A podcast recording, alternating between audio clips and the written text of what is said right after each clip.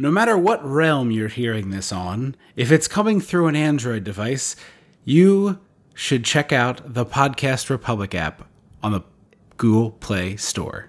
There are thousands of good reviews to tell you how wonderful it is, so you don't have to listen to us. Check out the Podcast Republic app on the Google Play Store, whether you're running around with fairies, goblins, elves, and a Tim Curry in a mask, or just on a train going to work the Podcast Republic app on the Google Play Store. Head over to our social media, uh, Dissect the 80s on Twitter and Dissecting the 80s on Facebook to see the announcement for when we are going to do the live drawing or when we did the live drawing. We're recording this before we did it, so it may happen in between that and when you're hearing this. But in any case, if you want to hear the picks for Listener Request Month, head over to the social media and we will have a link there. Welcome to Dissecting the 80s. I am Trip Lano, one half of the Mega Podcasting Powers, and with me, as always, is my tag team partner, a man who knows that when you're going to put glitter in the makeup, you need to be a little sparing about it. The Macho Man Andrew Leno, unless you have a lot of scotch tape. Ah, is that Oh yeah, key? scotch tape or lint rollers. I've seen people use like just lint, lint rollers, rollers. On their face. Oh my gosh, that's a great image. I, I'll have to find. There's a dra- uh, someone on Drag Race season twelve. I just binged season twelve of Drag Race, and she literally was like l- had a whole ass lint roller on her face, and it was great. Well, it is April, and we have a small tradition on this show in April, which is that Andrew programs the show. So we came up with the very catchy uh, moniker for Andrew programs the show in the month of April. You all know it out there. Say it with me while you're in your car or on the train or whatever. App, App, sit, sit, Moa. Moa. uh, the sweatier, the better. That's how I like my acronyms and such. we watched a film that turned 36 this year. But starred a man who turned. Oh, that's right. It's Tim Curry's. It's, a big it's birthday Tim's- for it's Tim Tim's Curry. B-Day. Is he, is he seventy? Yeah. Uh, I'm going to get that information right now. Born 1946. So that's 75 uh, on April 19th. He will be 75. This episode comes out. Oh, look at that. April 19th. So today. Happy birthday, Tim Curry. It's your birthday. birthday. We did your movie. I wish we had picked a different one. Are there many others? No, that's that's why we did this. It was like this or one other option for the 80s for for Tim. He was more on the stage at that Yeah, point. and this has been on my list to watch for a while, just because of the the makeup is so like like his makeup specifically is so legendary for being amazing that I was like, I'll watch this movie. Ditto, ditto. Uh, in hindsight, we definitely should have watched Annie. No, that's not. Is that eighties or is that nineties? 1982. Oh, you're right. He plays Carol Burnett's brother. Yeah, so in hindsight, we 100% should have watched With. Bernadette It Peters. Definitely would have it would have been a better I mean, episode. here's the thing. all I- around, Annie's full a bad circle. musical. I'll say it. I'll say it. I'll be. Uh, that's I'll say fine. something controversial. This is not. A, this is not a podcast about good movies necessarily. It's about good conversations about movies. So I feel like Annie might have inspired more than than what we did watch, which was Legend. So we watched Legend from 1985, and you know what that means. We gotta go back. We gotta go dissect the eighties. It's your lesser labyrinth. Someone's got about your lesser labyrinth. When the mega powers explode, I'm talking about the 80s. Oh, yeah. Great Scott! Cream of the crop. Oh, oh, oh, oh, oh, yeah. Mega powers, yeah! When this baby hits 88 miles per hour, you're gonna see some serious shit. Uh, so we'll start saying something nice. You see Rob Bottin's name in the credits very early, Mm-hmm. and you're like, "Oh, I am in for a treat as it comes to special effects and makeup." He uh, apparently was offered this job during the thing and was like, "I'm doing the thing," and Ridley Scott was like, "I'll wait." So, Yeah, and apparently, originally Ridley Scott's like script or treatment or whatever he sent Rob was like, "There are thousands of creatures everywhere," and he was like, Yes, yes. "Hey, how about 10? yes, exactly. Like you've got a great idea and too much ambition. I know you think Star Wars has that cool cantina scene, but if you look like the further away you get from the camera, the less good the creatures are. It's just a lot of Halloween masks. yeah, it's Halloween masks or like just black eye, black liner smudged around the eye." Yeah, yeah. Like uh, I can't possibly do that. Uh, but uh, great creature effects all over this Mm-hmm. movie. That's that's the nice thing you can say about it. Uh, I knew of this only by the Tim Curry monster makeup, which Me is frankly the only thing you need to know about this movie. Well, no, not true because I assumed this movie would have been a like I my brain for some reason went like into a Wishmaster place where like he Oh, was okay, the devil okay. doing like devil stuff. I'm doing hot devil shit. Yeah, Like, yeah. you know, making deals. Have you seen Wishmaster? Yes. Okay, because Wishmaster and Wishmaster 2, I think, are like genuine schlock masterpieces, and I just watched them both for the first time. It- Well, I told you just about watched them both Wishmaster for the one first time in the last few months. last summer because I watched it. uh, I I was alone at mom and dad's, so I watched it and I was like, "This is Okay. delightfully goopy." Okay, yeah, I, both of those movies are strong recommends. I think that I wrote about them in the uh, bag of I soup. don't think I've if I didn't, the I'm going to correct but that. The first one is fun. Robert Englund's there, just doing yeah, the most. The, the second one, the second one is sillier and better. okay, so Gremlins. Like I, I think I like, I think I like Wishmaster two Hmm. best personally, but they're both excellent. Anyway, we're not here to talk about Wishmaster. I wish. wish, we were. I, I wish I'd sell we my were. soul for that one. Make your wish. While you shit can. That dude popped up as like, oh, uh, he that dude was one of the random like nameless bad guys in Air Force One who gets shot Oh, very really? quickly with with Gary Oldman. Yeah, and I was like, it's the Wishmaster! oh my god! Anyway, uh, we, we get back to this. Rob Bottin. Yeah, I thought this was gonna be more of a like a wishmastery, devilly movie of like yeah, yeah, make yeah. wheeling and dealing, like or like a what's that movie? The remake with Elizabeth Hurley. Not a remake of this, but it's um. Uh, be- bewitched, bedazzled, bedeviled. I thought it was going to be more of a bedazzled situation of like he was going to Sure, turn sure. into handsome Tim Curry in a suit Yes. and be like, "Oh, uh, Wall Street banker, you want a tip?" that's exactly the direction I went to. I was like, Tom Tom Cruise is a banker, obviously. Yes, his hair slicked back, but it is like all you. Oh, it opens, and I was like, "Wait, what?"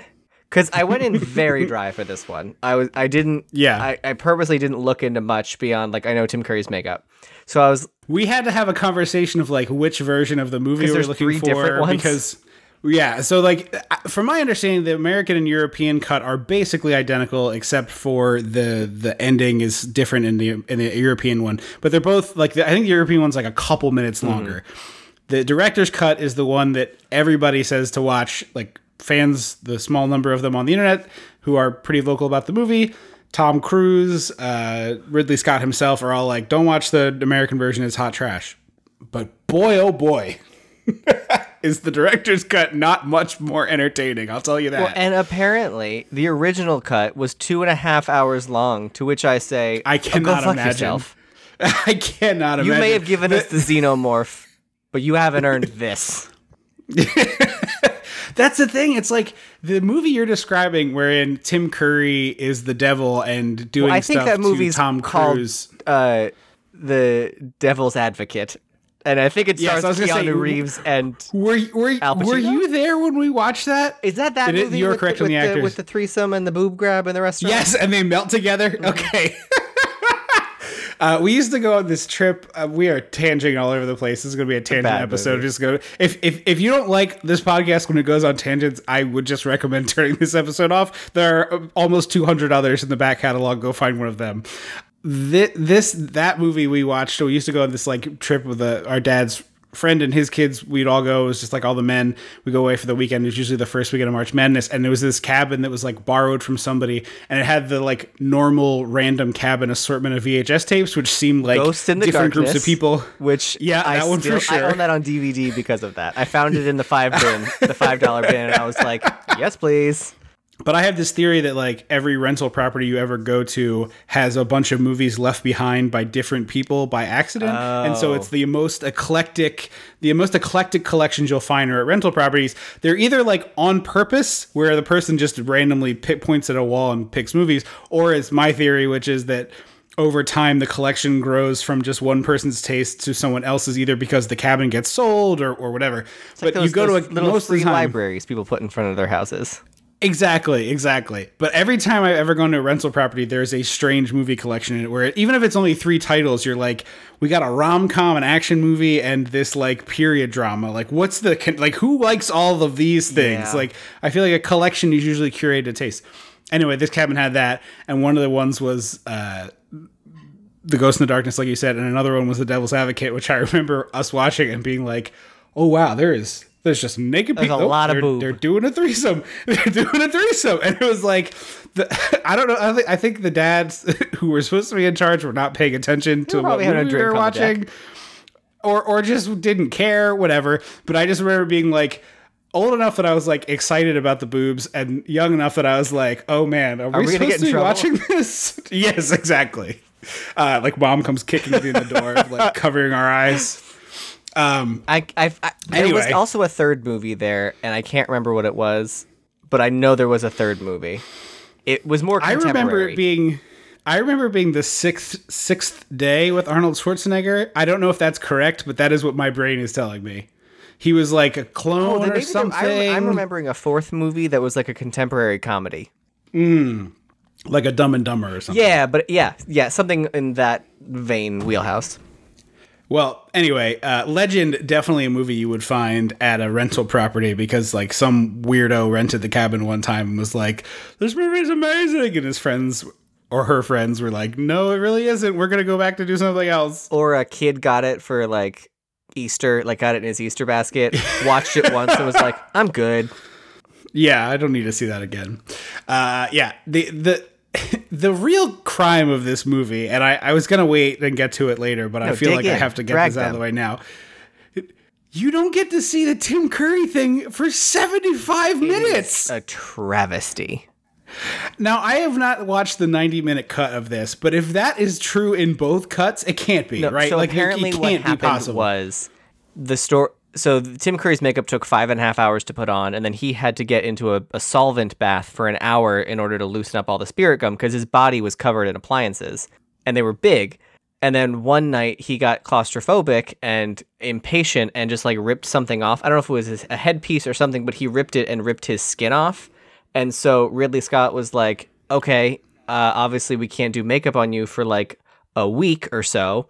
So yeah, they had to trim down scenes that they were going to shoot with him, which ultimately meant they had to re- they reshot stuff. Apparently, the beginning of the movie had Tim Curry Devil, like he was there, but because they had to cut out other sequences, they were like, "What if we just shove all the rest of the shooting for later and fill that space and make it a shark a Jaws situation?" So I believe that explanation because you see his arm a couple times, which they definitely could do while he had this makeup problem. Or anybody that could be anyone's arm. Yeah, yeah. But I'm talking about editing here. like, show me the devil. Like, just put him in, make him flashes. Like, we have that one scene in the beginning where Mia Sara has like a dream flash of the the clock turning to be snow covered. Give her some dream flashes of just Tim Curry glowering from the over the hills. Like just just just a close up on the face of him being like, hmm, you know, like There's a lot that this movie anything. could have given us that it chose not to. Yeah, I this was stupefyingly boring to me. Um, we should just It was a xen- into it, actually I no no it was a xenomorph situation where they didn't show you the whole xenomorph until later. Yeah, I guess, but you see, like you see Yeah. some xenomorph Alien action is good. way earlier. Yeah, yes, I, that's the thing. Like I'm, I'm fine with.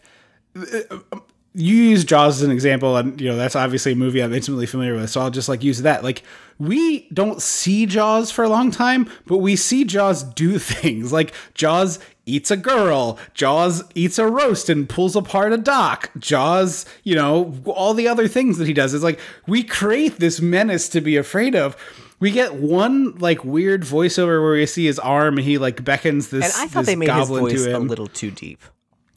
They, they, I wish they hadn't done anything to it. Tim Curry is a great I don't mind voice. dipping it down a few notches just so it has more of a bass and a resonance, but it's almost unrecognizable. It's like when they put Vincent Right. Price in fucking Great Mouse Detective and made him do a stupid voice. And I was like, you had Vincent Right. Price. You had his voice. Right. We, we we want the guy. What are you doing?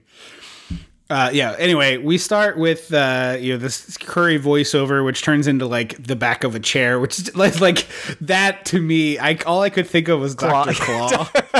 Like, come to me, Blix. I don't have a great Doctor Claw. Also, it hurts, so I'm not trying that I, hard. I that sounds about right in the wheelhouse. I'll get you, gadget. Yeah, it's like down there. But anyway, he he, he brings in Blix, and I don't know if you caught this, but the actor uh, playing Blix, I, I thought did an excellent job for all the makeup they're wearing, trying to emote. But did you catch the big bead of sweat that came like down the middle between the eyebrows and down that long fake No, I missed that. I thought Tim.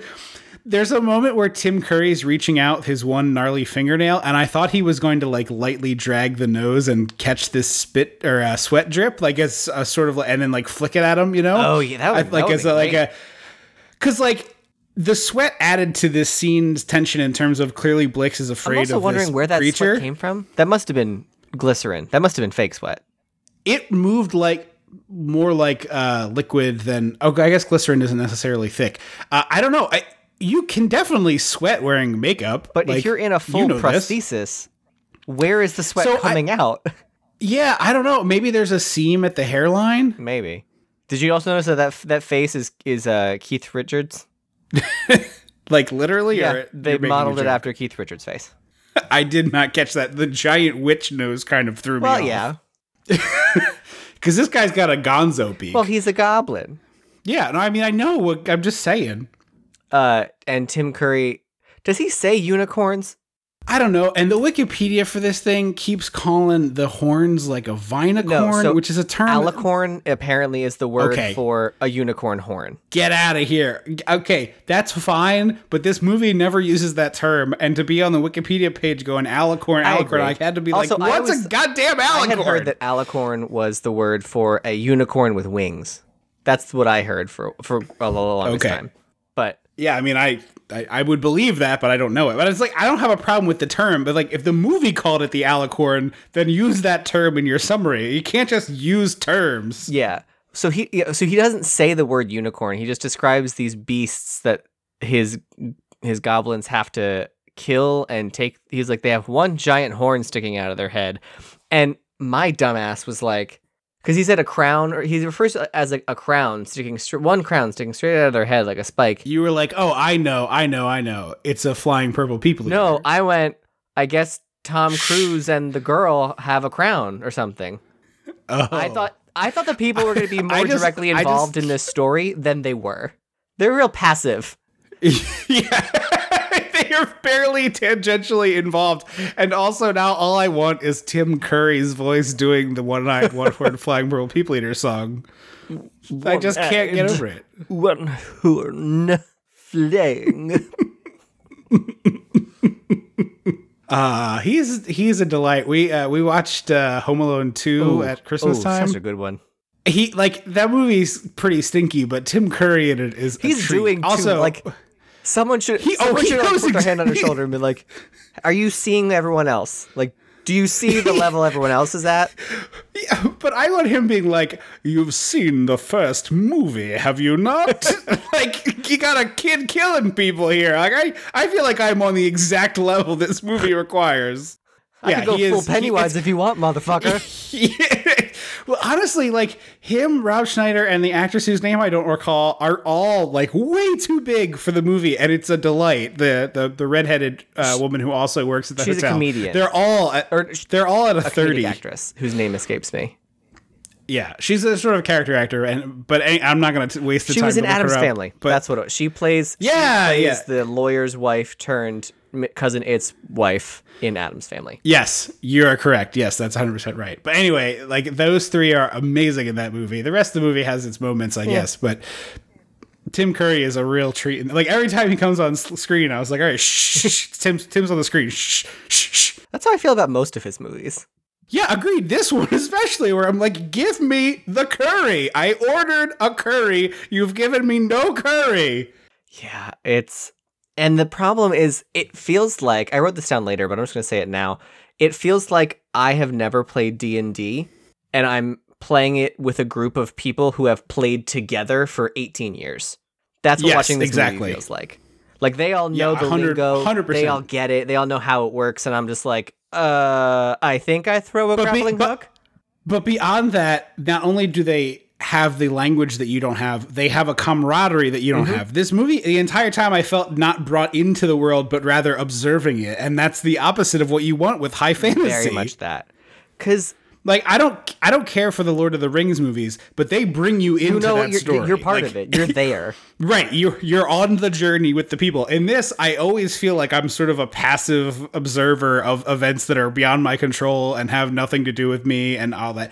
And obviously, like that could be a general criticism of fantasy. Like I don't know any unicorns running around, No. but this whole movie feels of, like, like, I'm an arm's length. Uh, Lion the Witch in the Wardrobe.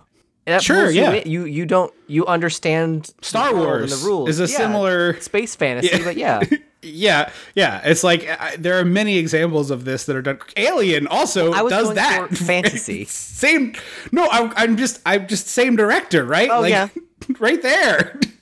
But I just meant in the world of fantasy, like there, like I, I know plenty Yeah. of successful fantasy films like that, and like I didn't, I assumed that Tom Cruise was like a a sprite or a, a an elf or something Mm-hmm, until halfway or a third into the movie, the naked child goes non-magical creature, and I was like, wait, hang on, he's not magical. Yeah. Yeah, I thought he was the like being of pure goodness or something. because apparently he's uh, a Jack of Jack of the Green or something. Like it's some kind of British folk character. who's, Okay. like Jack of the Wood, it's like Jack of the Forest, Jack of the Green, something like that. yeah, yeah, yeah. And so I was like, oh, okay, he's probably mystical. And they're like, no, he's not. And I was like, okay, but he dresses. Actually, He looks like Peter Pan, d- like the whole he time. I- does, but also the look sometimes read more caveman than Peter Pan, and I wasn't about it. okay, that's fair. But he has a Peter Pan energy. I would say. and it just I I didn't understand the it's it's it's Mia Sara doing her best Jennifer Connelly impression for 2 hours. Yeah. It's her it's her film debut. She does a pretty good job here. I don't think. she's bad, but like it felt like he watched the last 15 minutes of Lab Did Labyrinth come out before this? Uh, I don't think so. I think Labyrinth is 86. To me, it felt like Ridley Scott watched the last 15 minutes of Labyrinth and was like, "Mia Sara, you're going to look like that and do that." And like missed Labyrinth is 86. And like missed all the part because I I didn't understand who she was. Like I was, they kept calling her Princess Lily, and I was like, Princess of what? Of yeah, of where, of whom, who's the king? Is the king looking for her? We have no idea. I needed idea. to see her sneak through the kitchen of her Yes. castle and like sneak into Yes. the forest. I needed a Merida moment. Yeah. Well, we get her her she, she so Tim Curry gets Blix and he's like, "Hey, I can't go in the daylight, but you can. I need you to go kill this unicorn and bring me the horn." Two Blix is like, "Got it, on it." Two unicorns. Cut to cut to Mia Sara. She's like flouncing through the woods. She steals clothes off a clothesline and like She kn- tort like She knocks down the clothesline to distract the old woman so she can run in her house and like surprise her in a fun way. Right. Fun way. And the old the old woman who is dressed like an extra in The Handmaid's Tale, by the way. I was getting some into the woods vibes, but yeah, okay. But here's here's where I immediately soured. We're like what six minutes into If this that. movie, maybe. I immediately sour on this this supposed protagonist. I'm like, there's Mia Sara. They keep she's, she's obviously the lead of this movie. She goes into this poor woman's house, and the poor woman's like, "Oh, Princess Lily, it's so wonderful to see you in my home. Have another biscuit." And I'm like, "Lady, you're clearly poor. She's the princess. Don't give her your food. You don't have enough to begin with. Look at you. And apparently you have You're a baby. skin and bones." Yes, there's a baby. So I was like, immediately I turned on Mia Sara. I'm like, you're a tra- if you're the royal and know you're going to this peasant's home, solve both of these issues is if Mia, I almost said Mia Farrow, Mia Sara sneaks into the kitchen, throws a bunch of like those bread rolls that are shiny, yeah, shiny bread rolls Yeah. into a basket, and like some apples maybe. yeah, you know, medieval food, and then like a turkey leg, I don't know, and then sneaks out of the castle. A whole mutton wrapped in burlap. Yes, exactly. Or no, it's the whole the whole roast turkey, like the end of uh Mickey Yeah, Mouse yeah. Christmas Carol. exactly. Yes, and like sneaks like sneaks out of the castle, finds the woman, and is like, "I've brought you bounty, homeless friend, not homeless, like poor friend of mine." yeah, yeah, yeah, yeah, yeah. How was young blah blah blah and like have a little bit of moment here? No, no gravitas, no no saving of any cats. She's coming and eating this poor lady's cookies. And having a vision, and I was like, "So is she magical?" right, I don't know if Well, it we don't know because they never explain it, and she never has another vision for the entirety of this movie. but her voice seems to have magical qualities, and I was like, "Is she Agreed. magic?" this is you really hit the nail on the head with your you're like playing D&D with people who know how to play and have been playing together for a long time. It is deeply perplexing that he like th- when you read about the the history of making this movie like Ridley Scott was desperate to make a fairy tale. He really liked He them. researched wanted to so make many a fairy, fairy tale. tales, and I was like, which ones? If you ended Well, up with he- this, which ones did you read?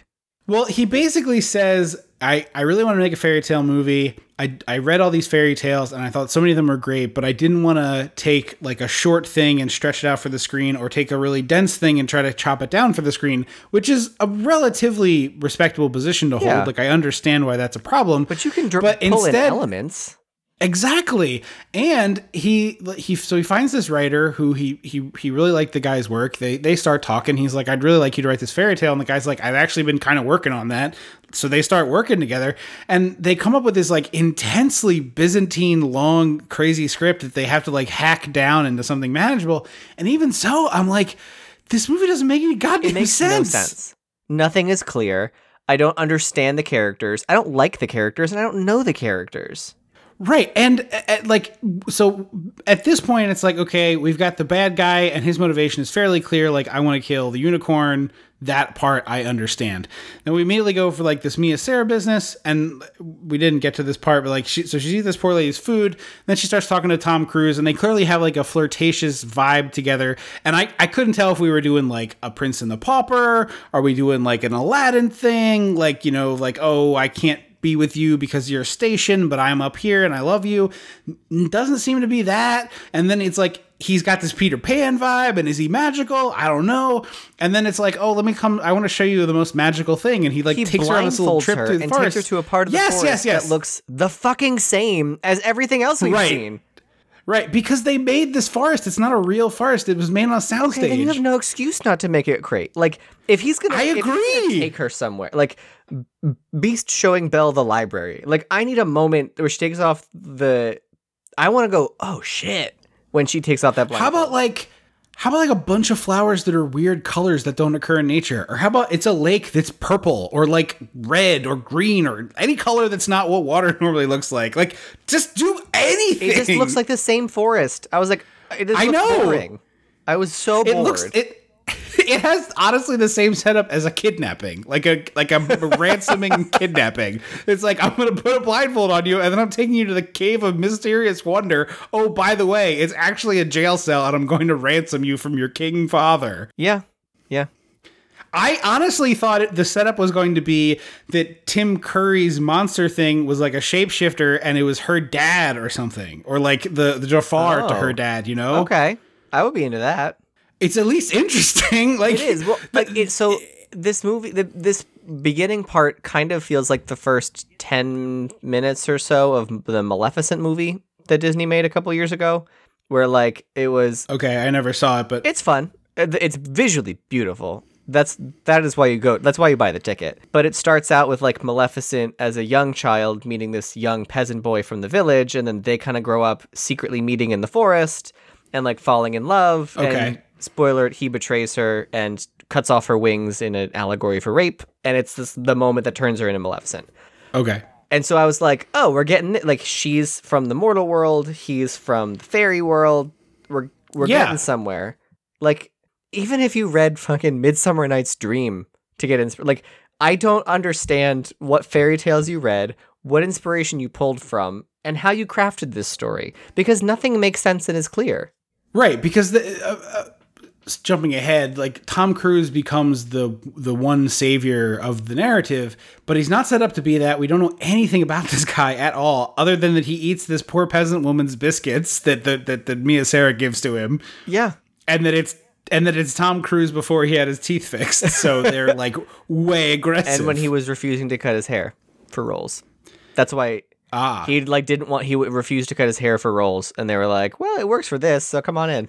Yeah, it's all over his face in half the shots, which is really annoying. I've never been a fan of his. I think we talked about this on our Top Gun episode, which is on the Yeah, Patreon. not his and biggest fan. Was was he also in that hockey movie? Maybe I, we've we've had Tom Cruise movies on the. Oh, he might have been in that before. hockey movie, Youngblood. Yeah, I can't remember, but in any case, I've never been a fan of his. Even before I knew he was a Scientology weirdo, like I just I've never liked him. There's something about his energy on screen that I do not care for, and and I think it's one of the it's one of the first times, and everybody kind of experiences this where it's like someone does a thing and it proves to you a gut feeling that you had, and so therefore you like retroactively ascribe it to that. You know what I'm talking Kinda, about? yeah. Where you're like, like you find out that some dude's a creep, and you're like, I never liked that dude. Like he always Mm-hmm. had this weird energy I didn't care for, and you're like a self-affirming, uh, a random hunch with Yeah. with proof ex post facto. It's the same thing with Tom Cruise, where I'm like, I probably always got a weird energy. It's like I don't know, I just never liked him. I don't have a good answer for it. Like, and it turns out he's kind of a super weirdo, so maybe I was right. But it's like he's four I feet tall. I do not get it. he is. He's also a literal madman. Yes. In this movie, he was doing his own water stunts, and, and now he's I- I 60 mean- years old and trying to kill himself pretty regularly. Well- so Maybe he will. I there is an end point at which he does like he can only go so much bigger than he's I mean, going now without I don't. dying. I don't say this to be, you know, bleak and awful, but I will Right. not be shocked when I read like the E online headline that's like Tom Cruise Right. snapped his neck at 80, Yeah. doing a bungee jump Yeah. stunt out of a helicopter near the Golden Gate Bridge. Right. Like that, I'm gonna read that headline Yeah. and be like, sounds about right. Yeah, exactly. Cruise gonna cruise. Yeah, they're about to, they're about to do the new the newest Tom Cruise uh, Stunt Mission spectacular. Impossible.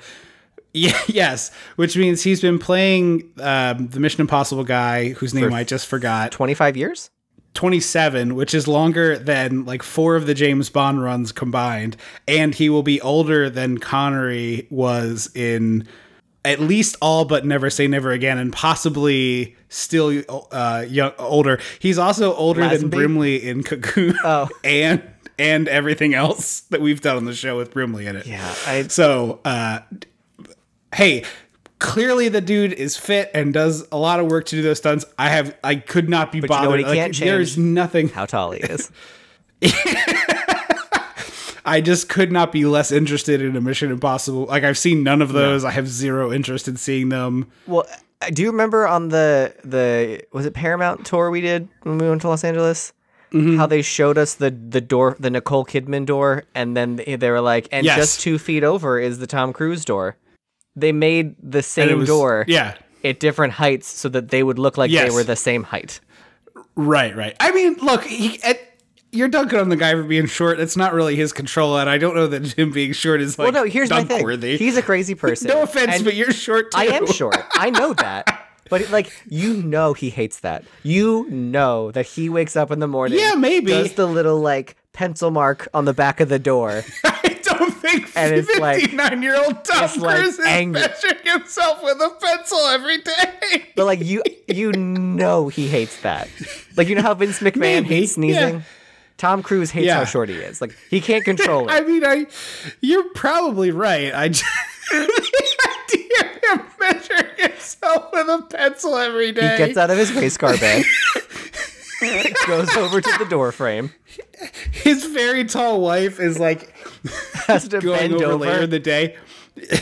no, she goes over later in the day and like puts a she like erases And the pencil mark and puts it lower. Yeah, so he feels every day like he's growing. Mm-hmm. There's like a series of them. Oh man, uh, no, I don't. I don't think that's true. But uh, I, he's not. He's the wrong energy for this character for sure, and I don't like him in general. So it's a tough watch. Well, also like it, beyond that, his character doesn't make sense. I thought he was magical Right. for 45 minutes. yeah, more than that, it's like an hour when you find out he's child not. came out and was like, "Ooh, friend of the magic folk," and I was like, "Okay, now I'm lost again." I Yeah, thought I, I thought I was on a course, and then I realized the map was upside down. It's it's so crazy, and so this is when the sparkly really hits. The two Mia Sara and Tom Cruise are talking, and it it looks like you took glitter, glo- uh, you know, um, you modge podge glitter onto their faces. Yes. Basically, it's bonkers. It's not just a little bit of glitter. It's at one point, uh, one of the characters was like the Frog not one of these two. They do look like the Frog Brothers, but at one point, one of the characters later in the movie, who also is glittering, opens their mouth, and you can see the glitter got on their teeth. And I was just I missed that. cringing so deeply, like, oh no, how? So he was he's like, "I'm going to show you the unicorns," which in this universe are like gods. They're untouchable Yes. creatures. But to me, an untouchable creature doesn't approach people with their hand out. You know what I mean? Right. Like they have some Right, self-preservation. So Also, the whole like he he doesn't tell her not to do this in the right way. no, he does. There's you touching this will make the world explode. Is not. Don't do it. Yeah, right. It's it, like I understand we're talking about magical bullshit here, but if if if the, the the you know if putting on the one ring turns you into a monster, you tell people that putting on the ring makes you a monster. You don't just say don't put it on. Remember Aladdin? That's how you Touch nothing Yeah. but the lamp. right. Touch nothing but the lamp. It is clear Right, and specific. It is, but I would argue that Aladdin makes the same mistake, which is touch nothing but the lamp or Well, no, because Abu, Right? Abu was always gonna, Or- Abu was always going to mess that one up. He's a rascal. No, I monkey. understand that. I understand that, which makes it even more imperative that you say touch only the lamp or you will be turned into sand. like you need to have the to consequences. They don't turn. Well, the cave collapses Oh, on them, It melts. Uh, there's some lava involved. but they, I yeah, they, I thought they got like sand smothered. If the doesn't the cave just like No, it melts. There's lava, I and see. then they have to escape on the carpet. Anyways, not important. While we're on the subject, by the way, that movie I what, what rewatched it recently, and I was stunned. Yeah, yeah. The, the the animated one. I was stunned at how Jafar really buries himself in that movie because all he has to do is just take the lamp and pay the kid. Yeah, but I guess he. I mean, you gotta. The mafia rules. You gotta cover your tracks. Dead men tell no tales. Right, but but but if he took the lamp, paid the kid, and then beheaded him in the desert, who would ever know he's a ragamuffin? Also, he's. I would like to know what the extent of Jafar's powers were because I mean, different conversation. Obviously, makes 'Cause no magic, sense. magic, magic. That's a different conversation. ooh, snakeify. But I just couldn't believe- walk into the desert. I just couldn't believe like I'm I'm watching the movie and I'm like, well, if he didn't try to do this double cross here, he would have the lamp and that his problem would be solved. He could just turn the kid into a into a statue or something. Like he has all he wants. Yeah, you're right. Anyway, it starts raining glitter at this point, and I can't remember if it's this sequence or another sequence, but at one of the points where it's fake snowing, it's really bad fake snow. It's Yeah, it is. both soap foam and the like uh, Asbestos. small squares. it might be asbestos, but it, looks honestly used like to if you- be. well, it looks like if you cut up a mylar balloon into say like quarter inch Confetti. squares or half inch squares, Confetti shreds. like yeah, but like not like normally confetti is paper, so that when it gets stuck to the street, it just like washes away and dissolves. Oh, as no, opposed I've to seen, plastic. I, have seen the uh, the metallic confetti like that.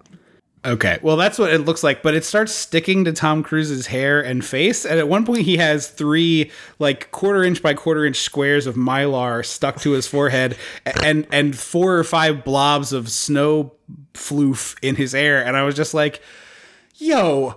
Call cut and fix this. Are we kidding right now? Like this this is a thing you couldn't do another take of? Yeah, it's. Uh, I'm, I'm. It's so sad. It's reflective, like flakes of aluminum foil on this man's face. What? You're Ridley Scott, for Christ's sake. after the fact. It's not even like you're Steven Spielberg before the Steven Spielberg. Like you've you've been Ridley Scott. Yeah, you made Alien He was too busy thinking about Thelma and and Blade Runner. He was like, "What about two women robbers?" Hmm. I would rather have watched Thelma and Louise by like a oh, million percent. Absolutely. I also I almost would rather watch Thelma and Louise in a language that I don't speak, which is basically any other than English.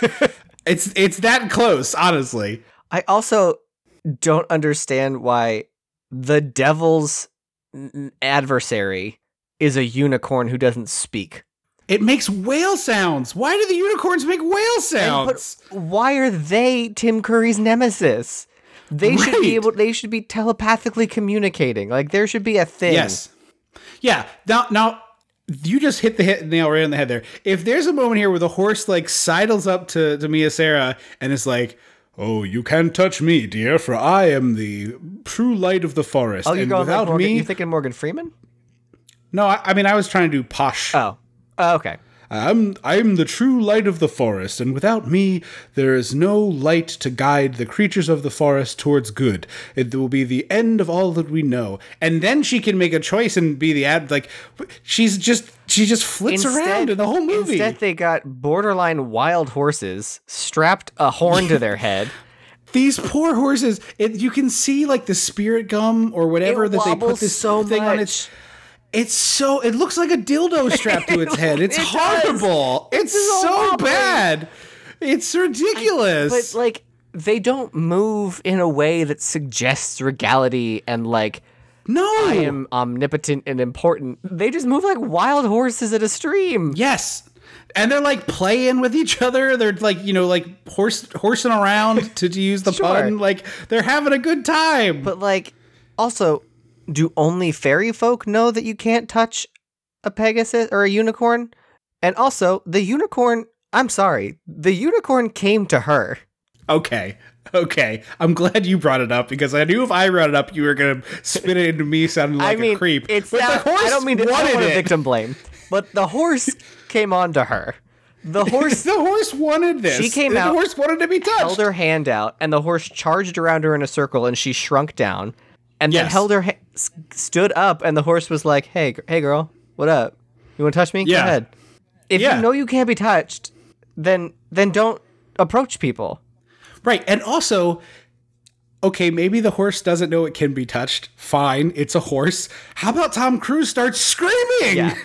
Don't do that. Throwing- Stop. throwing You're going to kill everything. scare the scare the Yes! unicorn. Something. Run out just oogity boogitying, like swinging your arms out, like, you're ah, get away. Yeah. So she touches it, and Tom Cruise gets mad and runs away. And I was like, why? I don't get it. I don't know the stakes. You haven't explained shit to me. Right. He looks mad too. Like, oh, she didn't listen to me. I'm like, you didn't, you did not give a proper I wrote, warning. why Of course the didn't. unicorn likes her? I was like, is it like a jealousy thing? Like they don't let me touch them. or like, she won't touch me like that. oh, I know. I was thinking like I held out sugar cubes for four hours. a sugar apple. So she, her touching the unicorn distracts it from the goblins. I guess somehow, which lets them shoot a blow dart into its neck. yes. And like the only reason I know that is because they shoehorned in a completely unnecessary scene of the goblins or whatever they are. Are they goblins? They're goblins. The bad guys are goblins. The good guys are elves. Okay. So the only reason I know that is because they had a scene of Mia Sara running into the the poor lady's home where she and her baby are frozen to death and her, their house is full of Oh, snow yes, for no yes. reason. And then the goblins come in for no reason other than to say, "Thank God that white girl distracted the unicorn." Well, to Satan, and then they leave. Yeah. Yeah, they, it seems like they're coming in to warm up. Like they also don't want to be cold because he like starts a fire with the unicorn horn. Or he they were starts gonna doing eat magic or with kill it. people. I thought they were gonna like push her over and she was gonna shatter. Like I thought it was Yeah. gonna be we're raising hell. No, they come in exposition dump and then go. Well, Satan doesn't like to be kept waiting. It's especially dumb because later we see that the people in Satan's employ eat people. So like I thought they were gonna eat the baby or something. Yeah, it was frozen. They like, could have. like ooh baby sickle, you know. I love a frozen meal. Throws it in the cauldron.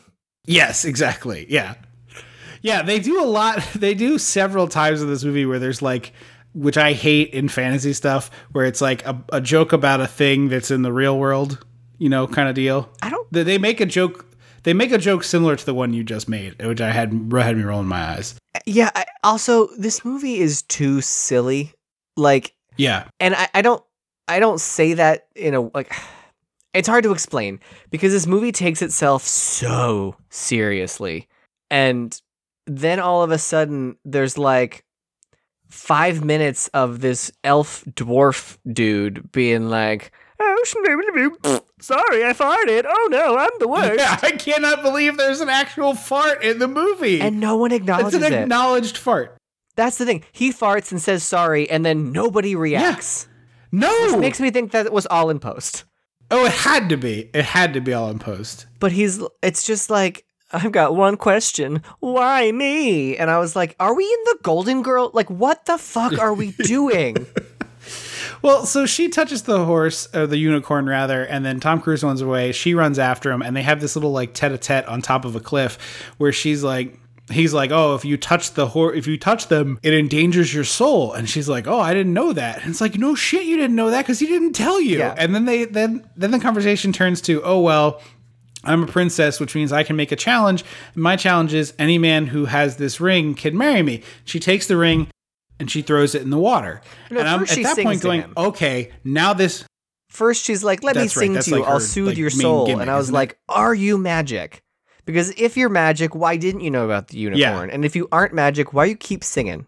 right, Why do you, right. you sang to the unicorn? You're singing Tom Cruise. Why are you singing? Yeah, it makes it makes absolutely no sense. But at this point, at least she's like, "Oh, I'm gonna throw this ring, and whoever retrieves this ring can marry me." And I'm like, oh, "Okay, now I get it. The goblins overhear this. Tim Curry wants her. Oh, that the whole thing so becomes much like better.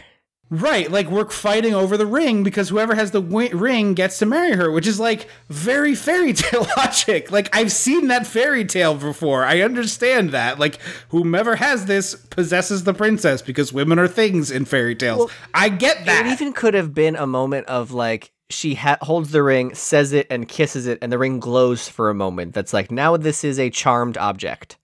That would be perfect. Like we would understand exactly what would happen, and then the goblins could overhear that, and then we would be on a quest about the ring. Um, instead, he dives into the lake, and she starts screaming her head off. And I was like, "Why?" He's just swimming. Like he dove into the water. You threw the ring in because you said whoever holds the ring can marry me, and you two love each other. I don't. Why are you screaming? What are you doing? It doesn't make any sense. It doesn't make any sense. And then you know the the nuclear winter thing happens, and the whole place becomes you know iced over, and the lake freezes that- over, and Tom is trapped. that timing didn't make sense to me because it starts snowing inst- as soon as he dives into the water and then we cut to the goblins chasing down the unicorn and it's just like all of a sudden there's like four feet of it's narnia literally it's narnia and they cut the the unicorn's horn off and i was like it would have made so much more sense for the moment they cut the horn off winter because Yeah, it- the only reason that you would have it go this way is if Tim Curry is in control of it, which would make sense for the ring thing. Mm-hmm. but it just because I, I was like all of a sudden it's the lake is frozen over like what happened like it it just doesn't make any it, when the clear obvious choice is they cut the horn off winter happens cause and reaction because chasing down the unicorn i don't i don't get why it's winter now It doesn't make any sense. It does. It makes absolutely no sense why that would be the case. Uh, so this is where I said she goes into the the house of the old the poor lady. Her baby is frozen dead. She's frozen dead at the table, and I was like, "Oh, this is this is hep. This is grim. This is gross. What are we doing?" And then Really bleak. she hides in the attic, literally for the only reason is to is for them to say it's all her fault. And I was like, that could have been explained any number of ways. the fact that she has to like eavesdrop on it is bonkers. Yeah, because the the Blix is that what it is? blix is the lead of the the bad guy goblins. yeah, he's got the horn and he's like bibbity bobbity booing his ass all around this this cottage, being like fire, cauldron, whatever, earth, water, heart, and they're like, he's like, oh, the the unicorn horn is magic, and it's I have the magic, which means I'm gonna overthrow darkness. And I was like, I hold on, hold on, is this real? Or do you? Because later he's like, "Oh, goblins talk too much," and blah blah blah blah blah. And I was like, "Yeah, but you seemed like you meant it." It almost seems like he did it on purpose to try to like trick this other guy into getting himself To killed. trick Figment. It's very confusing because he has horns like Figment, but the voice of Figment is also in this movie. No, that is the voice. He's a good guy. So did he do two roles then? Because the other guy is the voice of Figment, Billy Billy Barty. I thought Billy Barty voiced that one. That it sounded like him, but later when we see that person not under the horns, it's a different actor. I don't. I thought Billy Barty voiced that. Hang on. Should I check or should you check? I, I spent a lot of time trying to get this out, but I was just you saying that you also thought it was the voice of Figment gives me some hope that I'm not losing my mind because it's a different actor when the mask horn helmet thing comes off. Barty plays the older good one Plays who Screwball. uh, oh, yeah, I thought Screwball was the one oh Blunder is the one in the in the Kiran Shah is that one. Oh no, I was wrong. Hmm, okay. This point, Tinkerbell, I mean Oona, wakes up Tom Cruise. Girl, Oona. We get tiny Frankie Muniz, who's not really Frankie Muniz, but looks a lot like him as this character Gump. And he also he looked like he looked like? Frankie Muniz, um, face morphed with oh, Ezekiel. Was that the the kid from Children of the Corn? I totally get that. Yes, for sure. What- for the, sure, the main sure. kid, whatever his name was, Isaac. That that's it. hmm And he's he's ADR'd because apparently the actor sounded quote too German to an executive, so they dubbed him completely. Guillermo del Toro is just furiously scribbling down notes for his later dark fantasy about the war. Yeah. I guess that was the Spanish the Spanish Civil War, not a German guy. Damn it, I got it all wrong. It has very Nazi like imagery. No, you're it's think not. you're It's the- thinking of the Smoke Man from from Hellboy. yes, yeah, yeah, mixed I am- I am with uh, uh, Abe Sapien, who was revoiced. That's right. It's David Hyde Pierce in the one uncredited because of the studio. Yeah, yeah, yeah. Mm-hmm. Okay, all right. My my bad. No, you're fine. You were on the right path. It just was a branched path. So this is where I was like, the confusion just hit the wall, and this is sort of where I started to check out from this movie. I will be honest, because this this this shirtless child starts screaming at Tom Cruise about how he screwed up and he brought he brought you know uh, Jennifer Connelly to the the forbidden unicorn place and she touched a unicorn and it's all your fault so you have to die. And Tom Cruise says like I did it for love. And he's like well if that's the case you can answer a riddle and maybe live. And I was like what are these rules And not only that, but we do a cut and we see the Gump standing there with his, you know, like trinkets or whatever, his, his staff or bow or whatever it is. And there's just like a thousand bubbles bubbling. It looks All like a hundred people with bubble wands. It is- well, that's- no explanation. The problem is, I you can based on their trajectory, you can see they're coming from the side of the camera. Put them on top of the camera and angle them down. Somebody with a bubble It gun. clearly and a is like two bubble machines off right and off left, and I was like, "Come on, like, come on!" logic of this movie is not just a cocaine movie. It's not just like, oh, there was cocaine all over the place. This is like somebody rubbed cocaine directly into their eyeballs. like, But, like, like, the fastest LSD? transmission. Yeah, it's, it's insane. It's it's the craziest. It, like everybody clearly had free rein on creature designs and on monsters and, Yeah. and stuff like that, but also the writers and also in the editing department But and also like- like every other factor. What fairy tales did he use? Because the fairy tales I remember are pretty simple. Mermaid sees man, mermaid trades voice for legs, man rejects wo- mer, mer woman, mermaid kills herself. It's a very Woman inherits the earth. woman inherits the earth. Like it's a very simple linear path. Like two kids l- leave breadcrumbs to find their way home, get lost, find a witch, kill the witch, go home. Like I don't I want to know what like where he went wrong. They're for they're for children. The storytelling in a fairy tale is extremely simple. And even like we did Princess Bride and I talked a lot about how like there's really not a lot of movies like it and it's got this like really charming energy to it. The Princess Bride is a is exactly what this movie wanted to be, which is like a, a holy wholly well I guess it's based on a book, but the book is a wholly original fairy tale and it's like it's a simple story about two people in love who held apart by some force outside their control who managed to get together. That's like 98% of fairy tales, depending on who's telling them. Mm-hmm. Obviously, yeah, the grim the grim ones are a little darker. Mm, But but it's just it's simple. It's like Even Labyrinth that came out a year and I later know, like, is very I- simple. I'm the Goblin King. I kidnapped your brother. Solve the puzzle, or he's mine. That's it. Have we have a very clear defined goal. And that's why i was like i don't want to pat myself on the back too hard and break my arm here but the whole idea of like oh whoever finds this ring gets to marry me would solve three quarters of the problems with this movie. Is you're like okay it's tim curry who can't go out and get the ring unless there's darkness so he has to manufacture a way for it to be dark. And him and tom cruise are like journeying to find and fight over this ring. That's a, that's a movie. Mm-hmm. Basically, that's very sounds very similar to Stardust. it absolutely sounds very similar to stardust i don't think it's like the most original No, no, movie I you've ever heard of but it's just it's a movie I had a moment of last time of when we talked about uh, Escape from New York, and we came like within five minutes, we're like we're describing They Live. We want to watch They Live instead, Wait, that is that is exactly the situation. Yes. because like This is also the part I found it in my notes here where uh, Gump has glitter on his teeth. yes, that sounds like he would be the one to do that. And so like he's he solves the riddle because it's a, a weird riddle about uh, flowers or whatever the hell, bells, bluebells, whatever. And he wins, and Gump starts like breaks his violin and screams and throws a tantrum. And I was like, I truly don't know what we're doing anymore.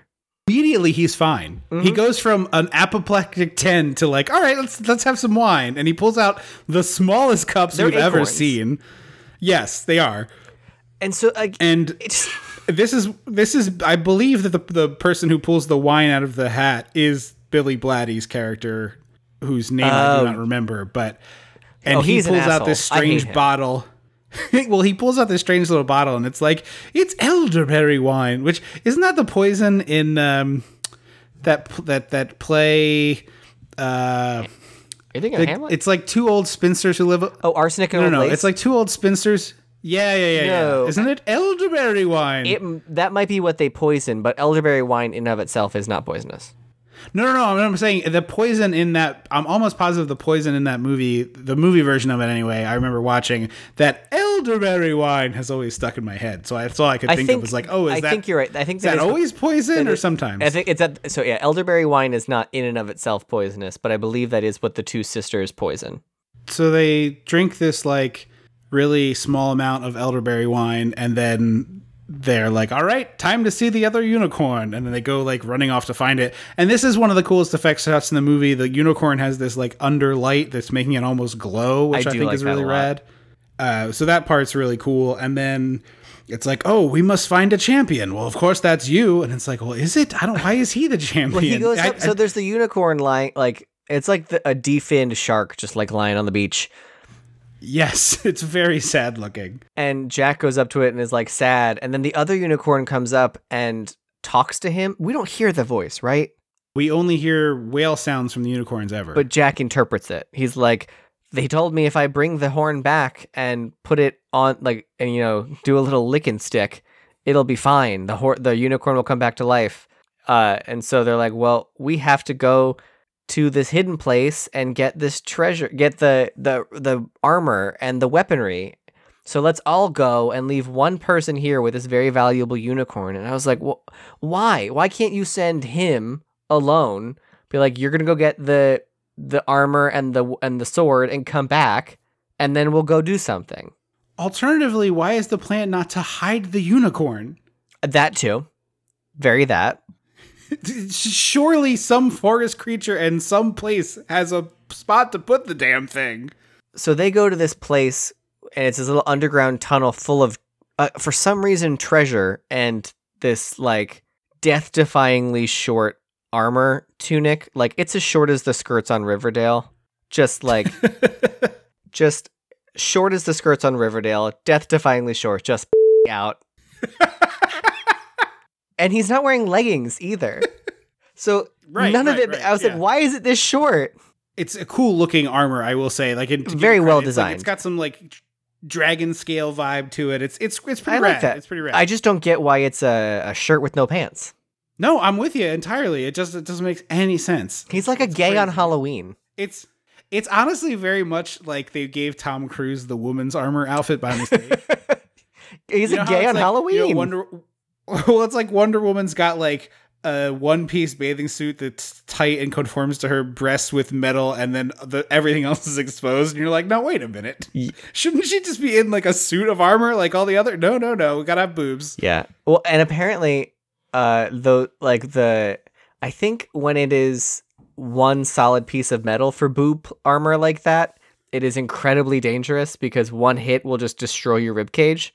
Yeah, I would imagine so. And so, like, it is better to have some shape or be separate. I don't remember off because it's that kind of historical costuming is not my jam. So I don't know too much about it, but I follow a couple people on YouTube who like make videos about that kind of stuff. yeah, I, I mean, I, I don't know the answer either, but I would imagine having a solid piece of armor also makes it difficult to move. Well, yes. there's like action figure type hinges in suits of armor for that Mm-hmm. reason. I will say the goblins are throwing a party at this point, and it kind of rules. Oh yeah, there it's the three of them roasting an animal, and they're all yeah. like just you know Like I, I think they seem like they're having a good time. That's all Oh, I'm saying. I would, I would for be there. sure. And then darkness shows up, but I was like, this is darkness. He doesn't look like. He just looks like a man in a shredded cape. Right, right. Probably because Tim Curry pulled some of his face skin off. Well, yes, but you could. There's a way to do this in a like Margaret Hamilton in Wizard of Oz with a plume of red smoke, and he rises from the ground. Like light it Sure, underneath with red. Give me some um, Yeah, Ghost of Christmas Future. yeah. I, you could do a lot of stuff here, and and this would honestly solve some of my beef with Tim Curry not being in the movie. Is like, okay, fine. Like, I still think you should have some glimpses of this thing, but at least if I had Tim Curry like in a shroud doing Tim Curry stuff, it would be better than this stupid little goblin trio. Yeah. And so the one in the in the in the horn armor grabs the unicorn horn and is like, "Goblins rule the world now." And I was like, "Oh." I felt like uh, Michael Caine in Oh, Goldmember, where buddy. he's like, "You don't even have a name tag yet. Lay on the ground. Why don't you lay on the ground while the while the adults talk?" Yeah, exactly, exactly. And and somehow the the darkness has the ability to raise a corpse out of literally nowhere. It doesn't say that they're in a graveyard. There's no indication they are, but a mummy comes alive, picks up this tiny figment armor guy, and jumps into a cliff with him. And I was like, well, that's weird. The mummy committed suicide. It seems. Hey, guess what? The mo- mummy took an Uber out of the movie. yeah, I just again. Oh hey, uh, uh, just be careful you don't get your rap in the door. I have this. I know you're gonna think this is crazy, but this happened one time before. Got the got the rap in the door and then unraveled as I drove away. It was crazy. I was driving a jeep. There's all These these, two kids, were back. It these was- children were screaming wild. about virgins, and I was uncomfortable. like, well, I'm a virgin. I could, you know what? You know what? Stay out of it. You did. There's an invisible line between you and the passengers, and you don't cross it. But he he disappears, never to be seen again. And then later, the dragon guy comes back, but or the the armored dragon guy comes back, which is almost inexplicable. Yeah. But we'll get there in due time. It's not much farther. Um, so the I do I do like this bit that comes up here where uh they're the bad guys are trying to kill the unicorn, the goblin party, and they have their arrows and the one elf who's been left to defend the horse has a pan and he's like swinging It- it's very Muppet it- energy. But that's here. what I mean. Like this movie, all of a sudden turns into a Muppet movie, and I was like, wait a minute, this is not the energy we've been giving this whole time. And now all of a sudden he's Right. like flipping around, blocking things with a frying pan. Yeah. Which also is making bullet ricochet noises. Like I know there's probably not arrow glancing off metal in the in the catalog of sound effects, but well, they it- only have a no hundred sound effects like in this. movies, so Yeah, exactly. You're not wrong, man. I people go nuts for the Wilhelm scream, but man, the creaky door. We talked about this recently. Drives me insane. Oh, I talk about it all the time because it's a genuine beef of mine. Like I I heard it with the screen door and also once as a submarine door, and I was like, we have to have more squeaky door effects, people. There must be more. Well, I, a heavy metal door in a submarine makes sense. sure, but it's not also the light screen right. of, a, of a haunted house. Well, I remember hearing once, this could be a fake fact that I just remember hearing, that the reason we know ribbits, like r- frogs as ribbiting, is because Mm-hmm. frogs, in, like a species of frog in California does that, but most frogs don't. And um, owls hooting is like a California owl thing. Like it's not an all owl thing. I would I would buy that hundred percent. I would I'm hundred percent I would buy that, yeah. Um, so Uh, so he gets he ends up he gets shot and we think in the head and I was like wow that's kind of bleak for this uh, uh, I guess it's not a children's movie but it kind of feels like one I, this is probably rated R I don't know what it was rated. uh, but the the other people I'm like oh he's dead then the other people come upon him and I was like oh JK it was his hat I was so angry when he was like, "Oh, that very valuable and important thing that I was left here to defend. I I played possum while they took it, and the princess. They took Yeah. her too. I was like, I I mean he would have been killed you know Okay. so I don't know how to take it but like, the whole point is that like if like the all the magical people know that if Tim Curry gets his hands on this unicorn and kills it, that like we're all fucked. There's no, there's no like, oh, that's true like that's true So you defend that with your life, and then No, He's too busy it. cracking The- jokes the and internet farting. Tells me this is PG, by the way. PG. Huh? Yeah, Well, because yeah. No, the, he is the character that farted earlier that we talked about, but didn't get into the thing. But it's like they all go to drink the wine. He takes it out of his hat, and as he's sitting down, it's like, oh, sorry, slipped out. And I'm like, All right. What? I know. What is happening? Well, also, we we s- the goblins kill that guy. They think, and then they hold out a big, you know, volleyball net and go after the unicorn and and Mia Sara, who for some reason aren't running away. They're just like standing there, looking scared. right. And as well, because it's like I thought at that point, like, oh, is she gonna ride the unicorn? And I was like, no, she can't even touch the unicorn, so she cannot help here. which, like, again, unicorn, run, run, girl. You in danger, girl. right. Use your magic horn and do something, whatever. But the the net menace. It just I go ahead. I was say the net menacingly approaches them, and it it does a flip wipe to the the the gang coming back from the armory, and I was like, "What? We couldn't even show the like net going like making contact with anyone." It's it's totally ludicrous.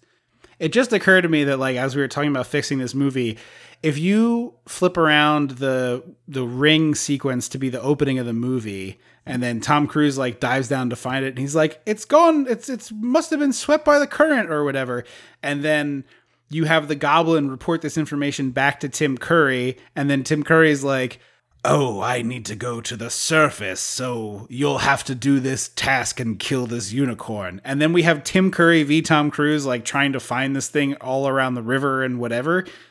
Like, it's just so much better. It's just so much better. Eh, Because it's simple and it's not bogged down in bullshit. Right. It's like there's 19 side plots and like, Well, like 42 characters. in apparent this. if you read the wikipedia or whatever or the imdb or both it says like oh originally the like quest sequence was much longer but he cut it down because he didn't want the movie bogged down with subplots and i was like too late the, the quest is the only plot that makes any goddamn sense. but like the quest should be your plot ridley right.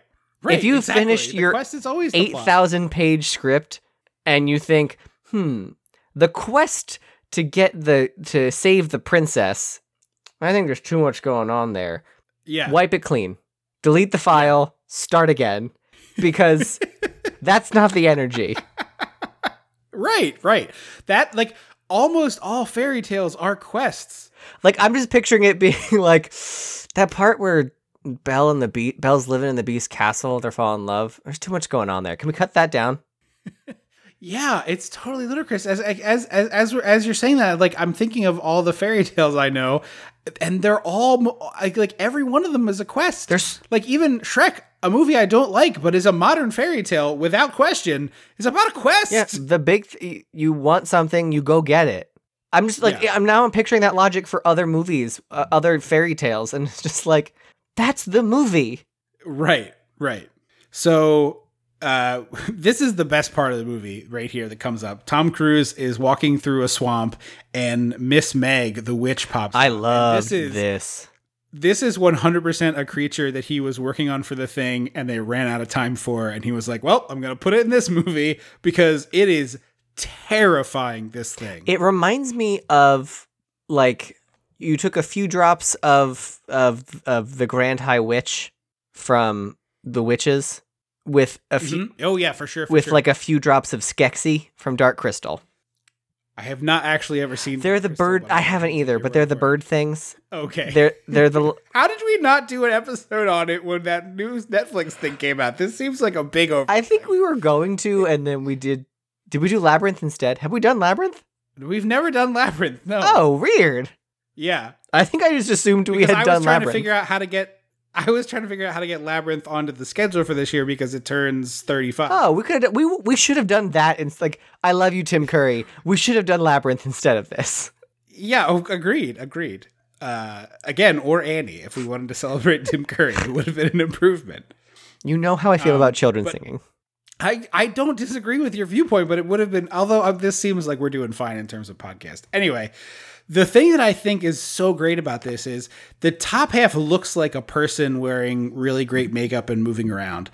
But the bottom of it is like a puppet on a rod. Mm-hmm. And so it has this really unnatural movement where it like sways really hard it kind to side of reminds me of I can't remember what they're called. They're like the mythical creatures where it's a snake from the waist down, like how mermaids are fish Oh, bottoms. Yeah, yeah, It yeah. feels like it feels like she's like a water snake, when then her top half Yes, is a yeah, person. a s- sea serpent or something. Yeah, yeah, mm-hmm. yeah. And I was trying to figure it out. Like, I, I did not find any behind the scenes on this particular thing. I didn't look that hard. I, I can't imagine a lot there, of feel behind the scenes exists for this movie. Well, there's a decent amount about the Tim Curry stuff just because he was basically tortured. But as I was watching this, I was thinking like, oh, you could do this with a live actor, but if you made sort of like a, almost like a pogo stick type platform where they could like put their feet on the either side of a pole and then would be strapped in around their waist, so they couldn't they couldn't bend at the waist, but you could move them side to side like as sort of like they're on one like of a the, on one of those uh, half balls that people stand on for balance. Yeah, yeah. I was actually thinking almost akin to those crazy things they use in Mad Max Fury Road, where they like Oh, the polecats? over. Yeah, yeah. But if instead of it being like you know once they get over, they can let go of the thing. Like if they were just strapped to it, like their top half would be wiggly waggly and the bottom They're a crazy daisy. It's kind of what this. Yeah, exactly. But that's kind of what this witch looks like. Um, the. I- like I could not care less about the dumb ruse Tom Cruise plays, where he's like, "Oh, you're so beautiful. I mean, I get want to marry you, witch." play to your play to your strengths. Do what you do what you do best. Yeah. You can't stab her right now, so charm her. Right. No, it was good. It's classic witch stuff, but I'm just saying all I could pay attention to was like how incredible this witch monster looked. And Yeah. I was like, I just want to look at this for a while. Yeah, she's she's great, and I wish we saw more of her. Something something to hold my attention in this terribly boring movie. Oh, this witch monster's amazing. More witch monster, less other quests. and then he kind of beheaded her. Maybe I don't know, he totally beheads but we don't see it. I There's no rolling was- head. The, we hear a splash though. Nah, that's true. I wanted her to not be dead and to like throw her own head up onto the path in front of him and start talking again. Again, like, you're you can't you're thinking of labyrinth, me." and you're thinking of those those creatures in labyrinth. no, no, no. I wanted it to be more like The chili down things. just like spider walks. Oh, I'm I was Yeah, picturing no, the I- chili down. no, no. You're those are cool and fun. I wanted like deep, deep, terrifying horror of it like popping out with legs and scuttling ahead like a crab. Yeah, and then they cut to the one goblin, one gnome, whatever, being like, "Sorry." And also, Tom Cruise beheads her and seems genuinely shocked that he did it, which is bonkers to me. Yeah, and then she sounds like a deadite. She does. She does have a deadite vibe. Uh, and now all of a sudden they're in the they're in the temple of the forbidden eye. It really is very much this like Indiana Jones ish thing. The good guys end up in a dungeon shortly after that. It's not super clear, or I was bored and reading the Wikipedia. So they were climbing down a thing, and then uh, I think the fart joke messed something up, and so the rock they were on broke, and they fell down a like a laundry chute into a prison cell, Oh, and they ended up next to Figment. No, not Figment. yes. Well, not Figment Yeah. is what we've been calling the, the the what turns out to be an elf wearing goblin armor as a disguise. Sure, I guess. Yeah, movie, whatever. So they try to escape, and then one of the guys who looks like the sort of pig monster men from Jabba's palace grabs the the elf who was in the armor, and he takes him to the murder slab, which looks straight up like something out of Texas Chainsaw Massacre. Yeah, it is bizarre this whole sequence. Well, and we forgot to mention earlier that Oona, I fucking hate Oona. Like, I don't like a lot of these characters. I don't know these characters, and it's so frustrating to have to watch them for almost two hours. Right. And it's like a double-edged sword because, you know, you your instinct maybe my maybe not yours. My instinct was like, "Oh, you know, if you adapt a fairy tale, like I have some familiarity with that." And I'm like, "Well, do I? Like I don't think I knew the Little Mermaid before I saw the Little Mermaid. I don't think I knew like maybe other people did. It's not as if those didn't exist. But I'm saying for me personally, like my first encounter with most of those fairy tales was when Disney did their versions of them. So, I don't know how deep the familiarity goes for people if you did adapt something. I don't know if that's any more effective. I don't even need it to be a direct adaptation, but like pull things in. Like the the the Swamp Witch almost seemed like a Medusa analog somehow. Like how I I I don't know. Like give me Tim Curry's making like making trades. Like I'll grant your wish if you give me your voice. Not directly that, but like Tim Curry Again, it's not Wishmaster as much as you want. but like. Tim, but like that's a fairy tale witch thing, or like yeah, sure, sure, princess sure, yes, getting married, or princess with a ma- like a magical item that can do something. Like I needed elements. Like it, this movie felt like the lift the curse or any of these sort of standard motivations. it felt like the the not quite Dollar Tree. I don't know if anyone else is familiar with like these kind of stores that like just carry stuff. You're like You walk in. You're describing. Are you describing the store that you text me all those pictures of that time that I posted on Yes. Twitter like four years ago? That was just like, Yes, but also I live near one now too. oh wow, okay. and it is it's it's always it's the one near me is like dollar island general mart so like if you ever see a store with that kind of name go in because you're in for a hoot but it's like they carry like in 2020 they'll carry like high school musical brand ziploc bags earnestly Yeah, like they're yeah, not like they're they're Yes. they're stock they got plenty it's like where the stuff goes. If you're familiar with Ollie's, which is like a bargain outlet, that very gets- much Ollie's gets merch from other stores and sells it to you at a discount. The store Andrew is describing seems like what doesn't get sold at Ollie's and gets put in the dumpster gets raided by this company and then they put it out on the shelf. Yeah, it this movie feels like that version of fairy tales where like none of the things you're familiar with are actually there. But if you look at it, you're like, oh, that's that's the princess, and he's and that's the the, the boy who's gonna save her and fall in love with her, and like Mm-hmm, you think the, all these elements are gonna be there, and then none of them are. Right. Right. Yeah, the whole time we've had this Tinkerbell esque figure flitting around that is Oona. So she at secretly re- point- she secretly revealed to Tom Cruise that she can become a person. She just doesn't. I don't know why. but we didn't see that. yes, that. we did. right? It happens in the in the armory. Oh, okay. So I must have been. So I missed that that was something revealed to us, and I was apoplectic about like you can't just reveal shit like. This. I mean, this. it wasn't much better before. So literally, there it's Tom Cruise and, and and Tinkerbell in the armory thing, and she reveals she can become a person, and it's not Julia Roberts. So right off the bat, I'm less interested. Uh, and she's like, "Don't tell anyone." Did you know that movie is two hours and twenty two minutes long? Gross. It's on Netflix. right Barf. now, and I was it was that and Waterworld were right next to each other on Netflix, and I'm like, wow, Double feature. Trips. It is Trips 1996, huh? And I was like. Waterworld, two hours fifteen. Uh, I do like. I do genuinely like. I didn't know that was a bad movie, and so I just liked it. Waterworld? dumb child. Like, yeah, it's got stunts. Yeah. and cool water shit, and it's got it's got things. Universal Hollywood has the stunt show. Maybe if they still. Yeah, it, yeah, they do, and, and internationally too. But and then then Hook was there, and I was like, oh, that might be fun to watch, like background wallpaper movie. Dude, twenty two? Are you kidding me? Did you know Pete's Dragon is two hours long? Yeah, we talked about that before. It's just a, it's a crime. But Hook was nineteen ninety six. It Was before this was like a regular crime that was being committed.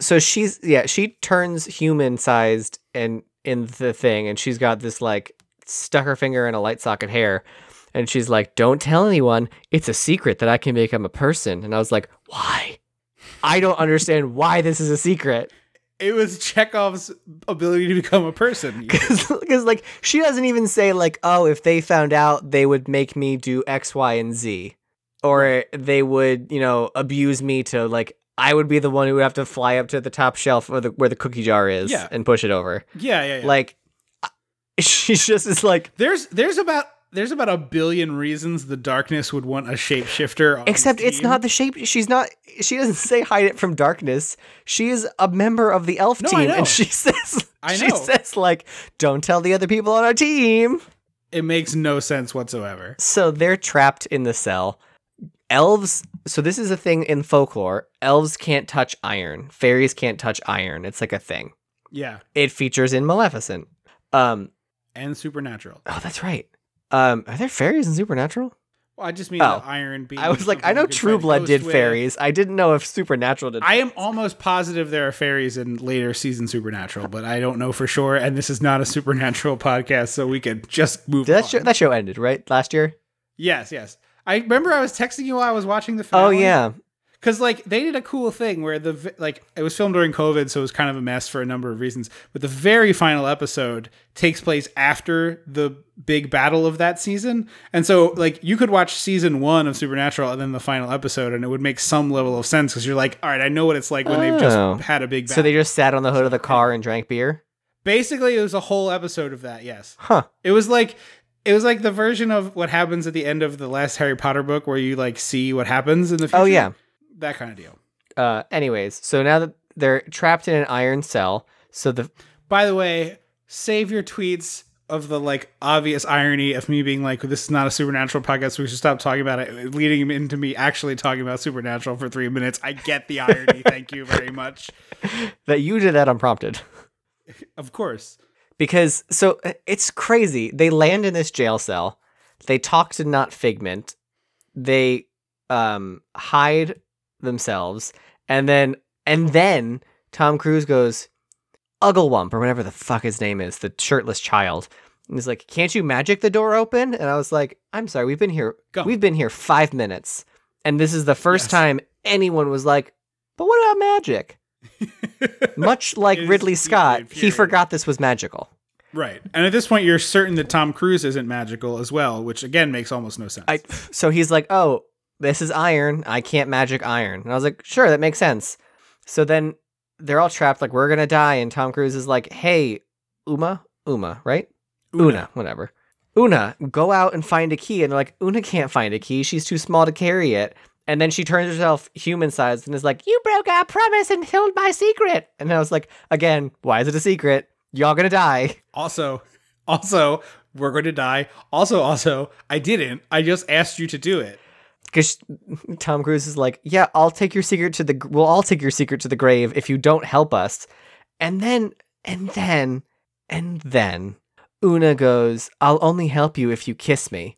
And so Tom Cruise kisses her on the cheek, and she's like, "What was that kind of kiss? Give me tongue, like you I'm mean your- it." I'm not your goddamn great aunt Bethunia. You're gonna slip me Put some tongue. I want you exploring my molars, you twat. I want a dentist level clean when you're done with me. I want you to be like, oh, is this beef? What is this? How did you eat this much beef? And then, in the ultimate sexual assaulty predator way, she magics herself into Princess Lili and is like, "Kiss me, Tom Cruise." And it's just like, I am so uncomfortable and weirded out by all of this. And he, of course, is like, no, the human heart doesn't work that way. And then she screams about what do I need a human heart for, and then zips out of there. right. She turns into the Jim Henson logo and just is like, yeah, so she comes back with a key that's like, I don't know, 16 inches long. It's like a preposterously sized key. It's like the one, have you ever seen that clip that floats around from time to time? They made this movie called Torque that came out like in the boon of the Fast and the Furious. It's got like a lot of motorcycles. Torque, T O R Q U E. Yeah. Yeah, yeah, yeah. Adam Scott, you should everybody should look up the trailer for this when you're not driving.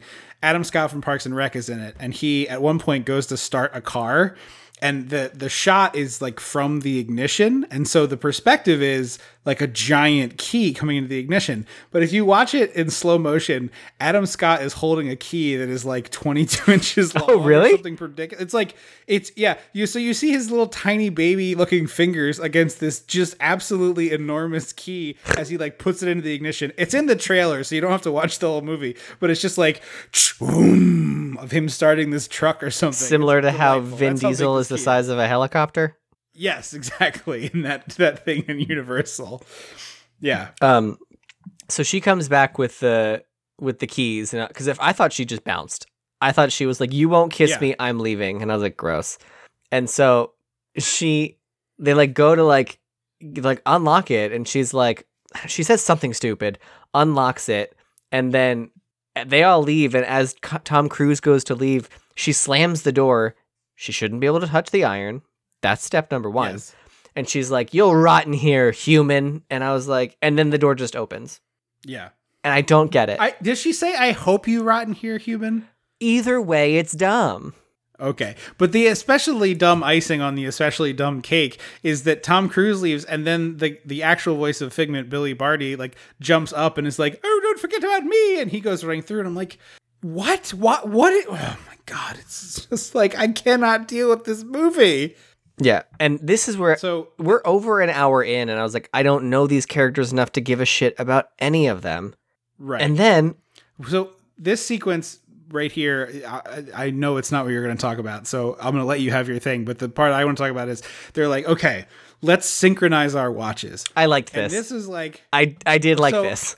I, it is it is cute. They like all have these weird time devices, and then they pick some insane measure of time, like the number of flutters of a bluebell's bluebird's wings or something. But I was really enjoying this because it's like it is a joke that only exists in the year 1985, or if you are a big giant movie nerd. because we don't need to synchronize watches anymore because everyone is carrying around something that is um, full time 1000% of its use clocked to international clocks that are always the same. Synchronize your watches came from a time when everybody had a wristwatch and everybody's watch could be slightly different in what time it was, right? Like I, ne- I I never thought about it. Like I, I just that fr- I was I knew that phrase meant Right. like sync up your watches or whatever, but I never thought about it in Yeah. that like oh yeah, it's because you set your own watch. Right. So you literally, when in a movie, it's from movies. Like the, the the only place I know it is like, oh, synchronize our watches, and they all literally like adjust their watches to be identical. As opposed to now, when like anyone knows what time it is, it's the same time that anyone with a phone knows because they're all clocked to the same international, like unchanging whatever. Yeah. I just found that very. My microwave and my oven are off by like ten seconds. yeah, the mine is too. I can't get it to fix, and it drives me. I had it fixed and then we lost power. Dri- drives me nuts. Anyways, um, so all of a sudden we cut to Oona seeing Princess Lili running through a cave of columns in a in a Right. shredded like a tattered dress. While Tim Curry voiceover is like, "She's the most beautiful thing I've ever seen. I need to have her." And she he's talking to I think his father. I don't know. And he's like, "You have to seduce her and make her one of us." And I was like, "We couldn't get 30 seconds of footage of Tim Curry watching her do anything. Like, I've never seen them interact, but now apparently Right. he needs her.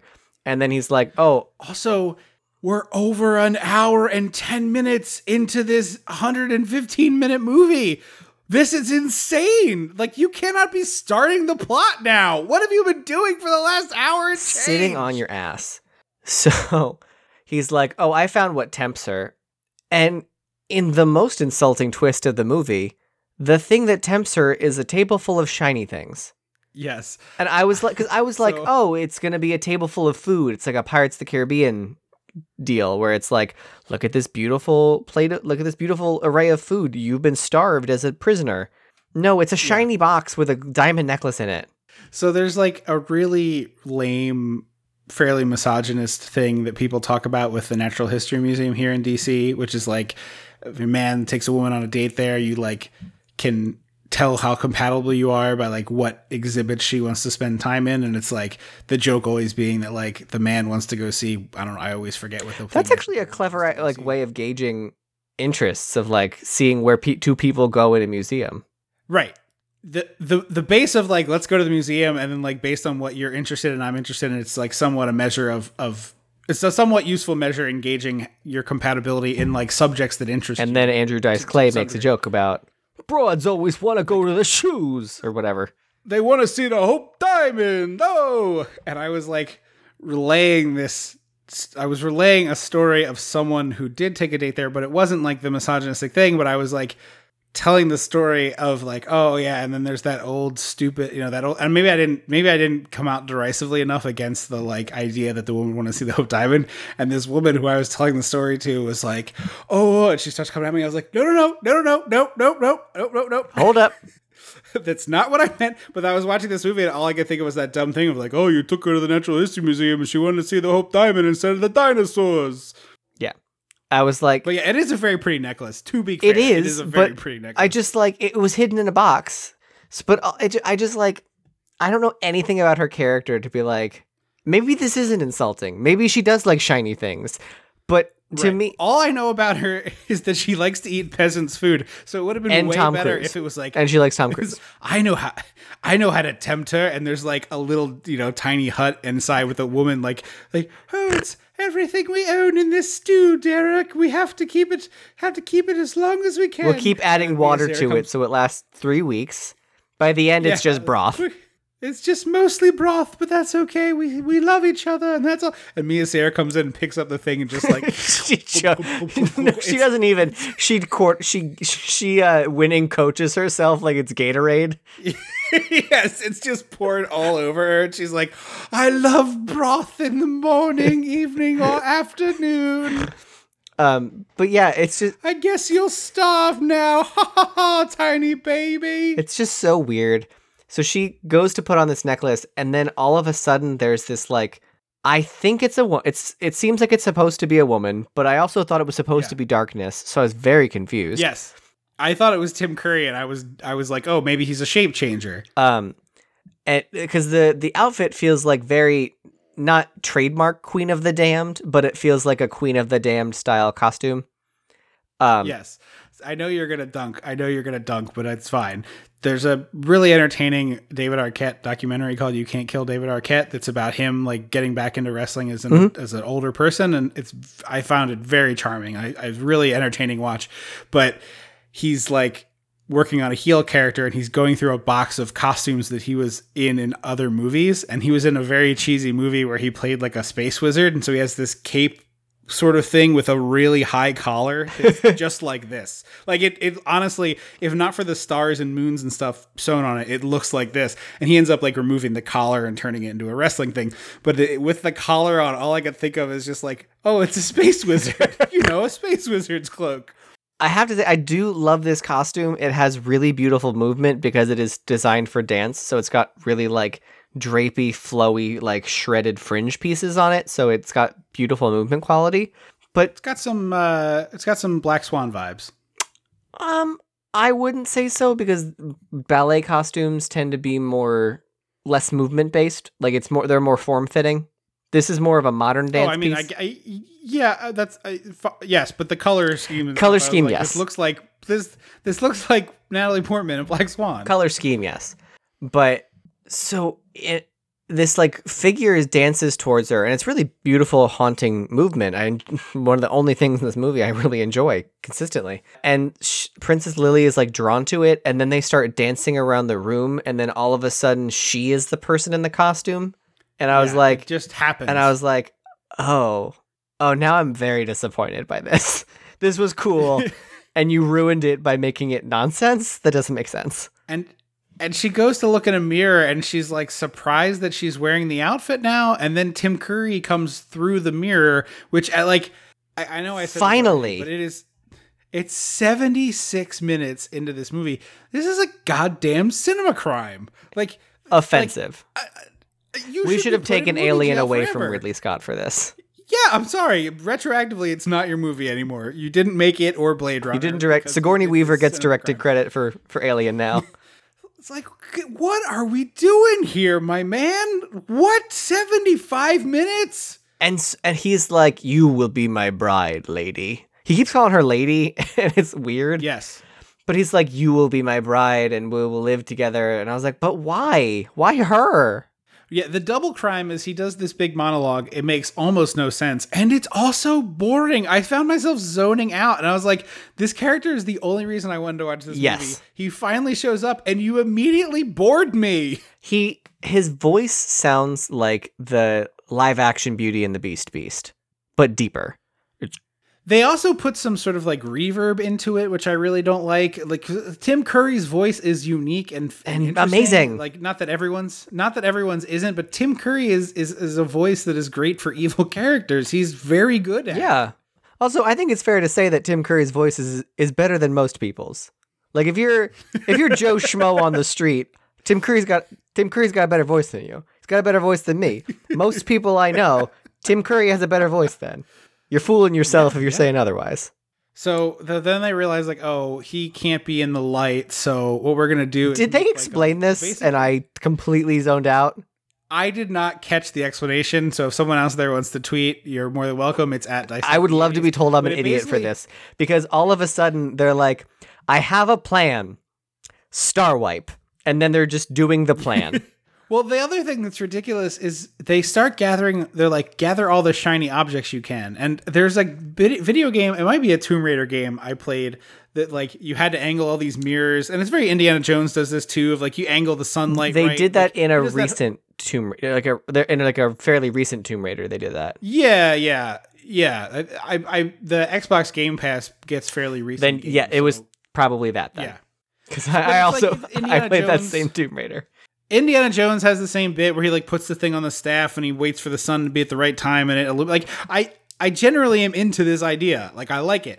But instead of it just being like a mishmash of whatever shiny shit they can get their hands on, they seem to have like a thousand giant metal reflector plates. Are they supposed to be the giants' food I think they're plates? Because they shields. seem t- Okay. Well, they look like plates, and there's nothing on the side of it to hold the You're shield. There's no right. like arm strap. You're it. right. Okay. It's dumb. Okay. Because I, I I was genuinely perplexed. I was like, they they they come upon a huge pile of them, and the the They don't come upon it. They see like, it a hundred feet it. up, and they're like, "All right, we have to be quiet." So here's the plan: I'm gonna jump on a trampoline. Four stories into the air, and then I'm gonna throw the disc Yes. down to you. You're gonna frisbee it across the room to someone else, and we're gonna start a pile. Yeah. But remember, we have to be quiet. Like, what are we doing? And then we come across the hearth, and there's this giant uh, pie, like a um, Like a pot pie. like a shepherd's pie or chicken pot pie with the big crust on top. And they start like cantilevering the lid off it with a knife. They cut all around it. They pop it open, and the the dude's inside there. Like, okay, all right, time out. Like I know they're giants and stuff, but do they eat the bones? Like what? You don't want bones in your pie. Uh, I think. Hang, on, I'm fee fi fo fum. I smell the blood of an Englishman. I think there's a second Yeah. part of that rhyme that says something about bones. Grind your bones Grind to your. make my oh, you bread. grind the bones. So I don't know. Yeah. He makes like a bone. The giant is like, "Hey, we don't want to waste any part of the buffalo, so to speak. Yeah. I will, I will carve the meat off, and then I will grind your bones into flour, and I will make an enriching bread from the, the flour of your bones. That I Yeah. understand. I'm on board with that. Maybe they're doing like a nice marrow, or like the juices are gonna be good. Like the good. You know when you like Um, instant pot a chick a whole chicken and the and the broth is real good. Shh, yeah. I'm, sh- I'm totally on board with a nice roasted marrow bone, but you, ca- that's not how you make that. You don't just cut you don't, you you don't just throw them. a whole animal into a, a pie crust and call it a day. A, a, a marrow bone is like a bone prepared to be roasted. It's insane. Um, so they, uh, of course, this like wackadoo plan of throwing things around a trampoline makes noise that wakes up the giant pig man. So they fight in a very boring fight scene, and It's so slow. It's like, do you remember way, way back in the early days of the podcast, we watched uh, a wrestling match, the the Hulk Hogan Randy Savage. I remember that we did that. okay, so like, if you recall, and maybe you don't, you reacting to Randy Savage like, oh man, he's like athletic and lithe and fun, and then you see Hulk Hogan lumbering his d- dumb, stupid ass around the ring of just like, whoa, I punch and kick. It's like watching really bad 80s wrestling. Like you go back to that era and there's some people who stood out that were like really technically proficient, amazing athletic people, but most of them were big fat dudes and they just kind of lumber around Yeah. and punch each other. It's brutal to watch this But- fight. It's so boring. It's it's it's not shot interestingly. It, it's not choreographed interestingly. It's slow. Like it feels like It's so like when you do stage combat, typically the safe way to do it that not everyone does, but the, the safe way you're supposed to do it for rehearsal is you have quarter speed, half speed, three quarter speed, and full speed. So you do it four times at Yeah. those speeds, and it feels like it's just one of the rehearsal, the the half or three quarter speeds. Oh yeah. It feels like they got they were like, you know who should direct this scene? Ron Howard. Let's bring Ronnie in Yeah, to direct this fight scene. the the slow pace of it also makes it feel not dangerous. No. because it's like the axe is moving so slowly. It's like, well, I could dodge that. Yeah. Like, I'm a slow doofus. And then it ends with them pouring a boiling cauldron on the pig man and he dies. yeah. So then So we cut over to Mia Sara, and now she's gone like full evil queen, and she's like, I want to kill the unicorn. well first they first they solidify their plan. They're like someone has to take this shield and climb all the way to the top of this mountain. And and Oh, right. Farty McFartface is like I'll do it. I'm tiny. I hope I don't mess this up. And I was like, gee, I bet you're going to fucking mess it up and it's going to be hilarious. listen. You're talking about the man who voiced one of my favorite characters in fiction. You're gonna have to tone it down a little. I hate this character. I can I can love a performer and hate the character. I'm trying I am drawing a blank on an example where I love the performer, hate the character. but I'm sure it exists. no, this character stinks. He, he did voice Figment, one of my favorite characters in fiction. Figment's great. Figment's stinks. great. So then we cut over and I was just like, Darkness is amazing. And the fact that he's Yeah. only on screen for like 20 minutes is a crime. It's stupid. It's just very stupid. And so Lili is like, I'll do it, but I want to kill the unicorn myself. And I was like, well, darkness, honey, sweetie, toots. let's let's chat for a minute. Hello. Darkness, my old friend, I have some things I need to say to you. Feels like you should see through this one. yeah. Because is he the literal devil? It's not explained. They only ever call him the Darkness. Because like, so his name is Darkness because ow, because he shows up at a he showed up at a Halloween Horror Nights one year. Oh. just one year or maybe like a one night. It was like a very weird like he was intended to be a thing and then not what ended up not being the thing. My guess is the practicality of these horns made it very difficult for a person to perform him. No, I because I think at, th- at they Halloween Horror Nights would have been like 30 years after this where prosthesis can be made much lighter and stronger. Oh, I just mean it's like awkward to wear. It's they're big. Yeah. The Tim Curry ones, there's actually some cool pictures you can find online. They like had a sort of screw click in where it was like, you know, a quarter turn and they got released. So you can see pictures of him With the Hellboy. the makeup, but not the horns. And yeah, and they're just like the stumps and they like go in and click into place. Yeah. Cuz I was like you should know what what lying and subterfuge is. If you're the devil, you're you're aware of what that looks like. That's sort of your whole game. Yeah, I may not have read the whole Bible, but it feels like that's your shtick. Like, yeah, if lying in subterfuge was in an eight- was you in an '80s sitcom, after it happened, you'd look at the camera and be like, "Did I do that?" That's what you get when you dance with me. There it is. Uh, I don't know why the devil is played by Scooby Doo. Care for an apple? That's where we went. Uh anyway, we get to this like ceremony starting and this poor horse is being tortured. Like I don't believe this horse was being well taken care of in real life. It looks really painful what they're doing to it. It's all chained up and it's fighting against the I don't know because it's shot in a way with a lot of close-ups of stuff and not a lot of wides for it. That makes me think that it's it's you know smoke and mirrors. I deeply hope so, but God, it does look like a horse in distress to me. Um, so they they set it all up, and then I guess they knew it for the move for the the extended edition of this movie. A lot of explanation sure got left on the cutting room floor. Ridley, Gump and Tom Cruise are like up on a perch with bow not and yet. arrows and they're gonna no, they're shoot- not yet. They're in a room setting up the last mirror, and then they're like, "The door is closing. we Oh, have to oh, run inside." right, right. So they slip inside, Yes. and I was like, "Well, if the door's closed, then the mirror plan is is is screwed. Like it's done." Right. And you two don't seem to care that your big plan to defeat darkness with sunlight is now ruined. So It seems like they would know they have to get through in order to open the door back up at the right time, but they do not explain that to the audience whatsoever. no, and so they're uh, perched with their with their arrows, and their Gump is like, Mia Sara's gonna kill the the unicorn, and Tom Cruise is like, bro, she's clearly not. Like, Yeah. obviously she's lying. Right, right, right. And Gump's like, then I'll kill her, and he's like, no, don't wait. That's not what I'm about, man. Just she's on the right team, I promise you. I realize she had a wardrobe change, but it's fine. Um, and obviously she uh sets the unicorn free. Like, duh. Yeah, it's it's the most obvious thing that's going to happen. It's just embarrassing that Tim Curry gets fooled by it. Again, like an 80s wrestler. And then both Gump and Tom Cruise shoot him with arrows, which has almost no effect whatsoever. And then Tom Cruise arrow flins across this thing, which you know he was very thrilled to do. Like, if you you know if you play a video game and you use a bow and arrow, sometimes you can go to the opponent and like recollect those arrows. Sure, yeah, A yeah. hundred percent, you could do that with Tim Curry because it didn't do anything.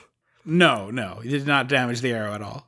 This is another moment of the whole out armor because Tom Cruise is doing tumbles and flips and and somersaults and and whoozy watsits and triple salchows, and it's just riding up, and it's just these like tiny shorts, and it looks so stupid. Yeah, you would you would definitely be seeing Tom's dance. Bill. Yes, So Oona is desperately trying to wake up Billy Barty's elf to hold the reflector because she can't lift it. So I guess you're right that it's a shield because otherwise why couldn't she pick it up? But it's really stupid. yeah, she oh yeah, she showed up. She disappeared out of the movie and then came back, uh, and was they were like. Hey, you just you just want me to take you around the block a few times? I mean, that seems like a real big waste of money, but I'll do it. I it. just didn't understand. So she she was following Princess Lili in the like column dungeon, and then she just Right. disappears for twenty minutes. right. It makes and comes back no sense. not But to- this whole end fight makes no sense. Yeah. So she she goes up. Obviously, the dwarf has fallen asleep because that's hilarious. I guess this elf has narcolepsy. So we have to have three minutes of her trying to wake him up, trying to lift the shield, screaming at him to wake up. Like, it's not funny. It feels like Shrek 5. I don't even know if there was a Shrek 5, but like, Shrek 5, we've, colon, we squeezed all the juice out. All pulp. Blood from a Shrek all pulp. Blood, blood from a stone. Shrek Five. That's that's the documentary about how grueling it was to make it. Shrek from a nice boulder. Blood from a nice Uh, Meanwhile, boulder. Tom. Meanwhile, Tom Cruise is like desperately trying to, uh, you know, fight Tim Curry, and then the unicorn horn is like slipping into a pool. what looks like lava. well, it's on fire, so it's lava. I'm sorry, canonically. And then he reaches his hand in and he's fine. Yeah, it's just and then and then he throws the unicorn horn like a javelin where it impales into Tim Curry and it he reacts as if he was hit by a just I don't even know, like a wrecking ball. It throws him backwards. I mean, I guess it's magical, but whatever. But It's also, stupid. we saw earlier that this unicorn horn is magic. It is a magic wand. So just use it like a magic wand. maybe he can't because he's immortal. I don't care. He shouldn't be mortal. No, I, I don't disagree. But so he gets stabbed and he slides back and like catches himself at the very end of this long corridor that's like the edge of a into cliff or space. something. It's not. It's not even It- a cliff. It's You're right. into in space. It's not a cliff. It literally into space. you see You're the right. frozen xenomorph just like slowly swir- like tumbling behind him. Sputnik comes around. It's like beep, beep, beep. Fucking Jonesy in a in an astronaut helmet is just like meow. Yeah, he's he's like holding on for dear life. Tom Cruise gets him with a sword, cuts his hand off, and Is that what happened? The unicorn. I thought so. He he cuts him on the hand area and makes then him drop the unicorn horn.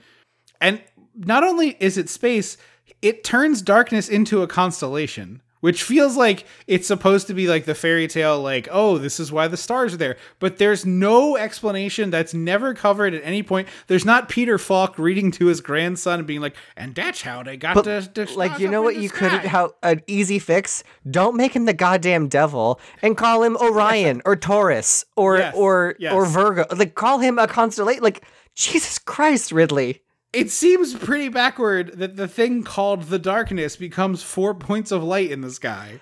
it's dumb um and after he gives a speech about how like i'll never disappear because there's darkness in everyone's Right. heart and i was like okay you don't get to shoehorn in a message that does not match the rest of your movie That'd be like if the Devil Yeah. Wears Prada ended with like, and that's why it's important to eat your vegetables. Like what?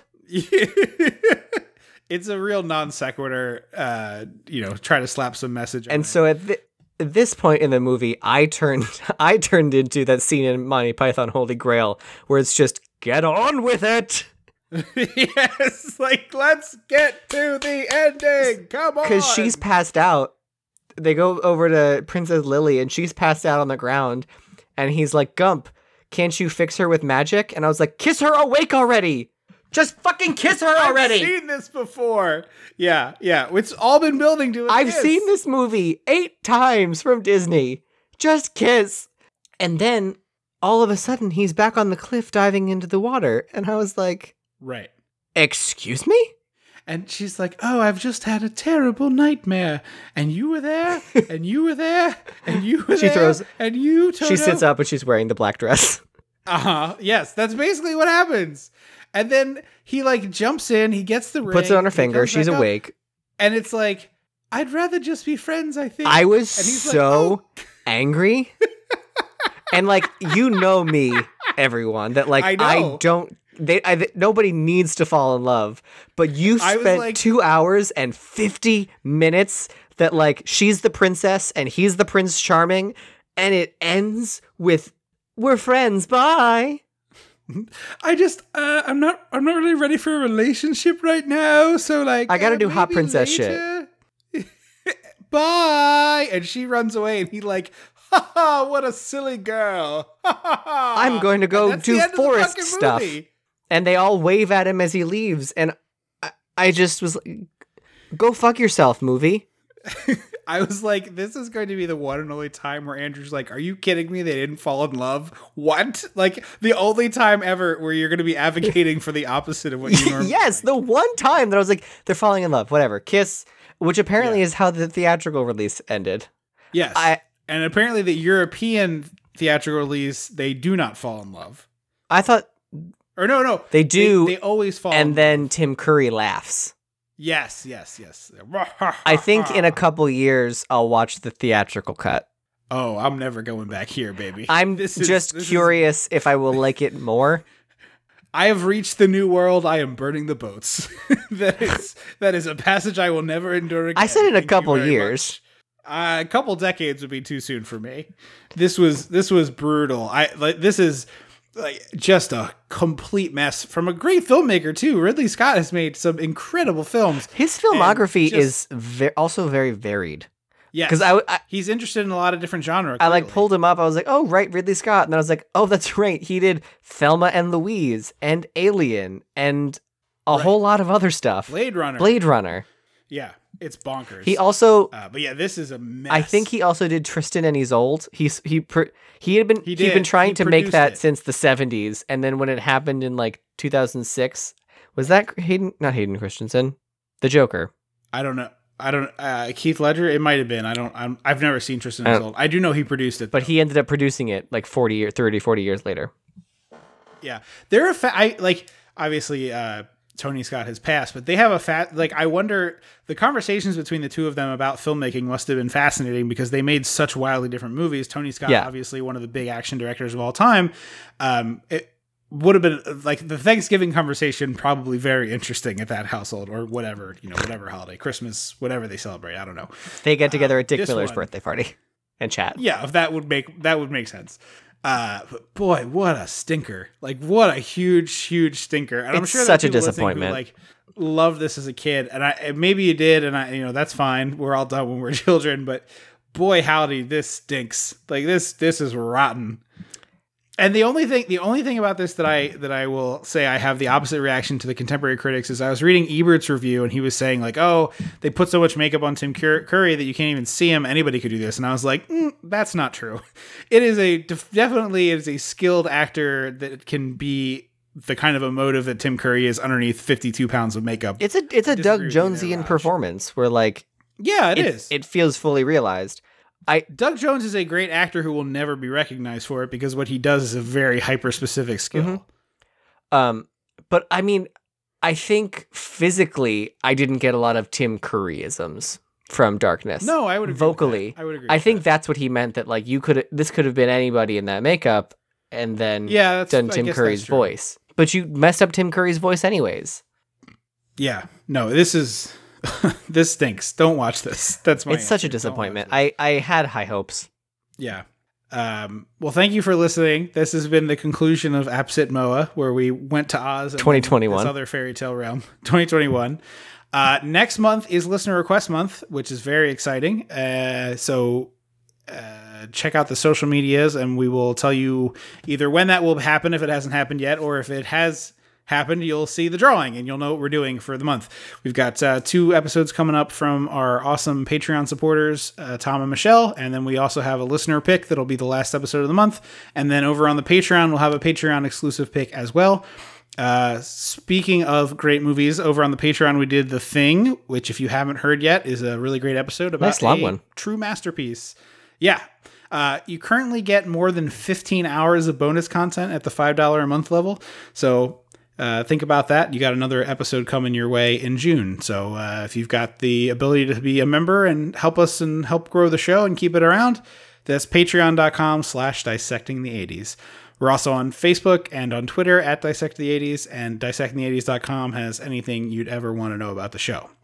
Thank you so much for listening. I have been Trip Lano. I will always be Andrew Leno. Until next time. Don't you forget about me.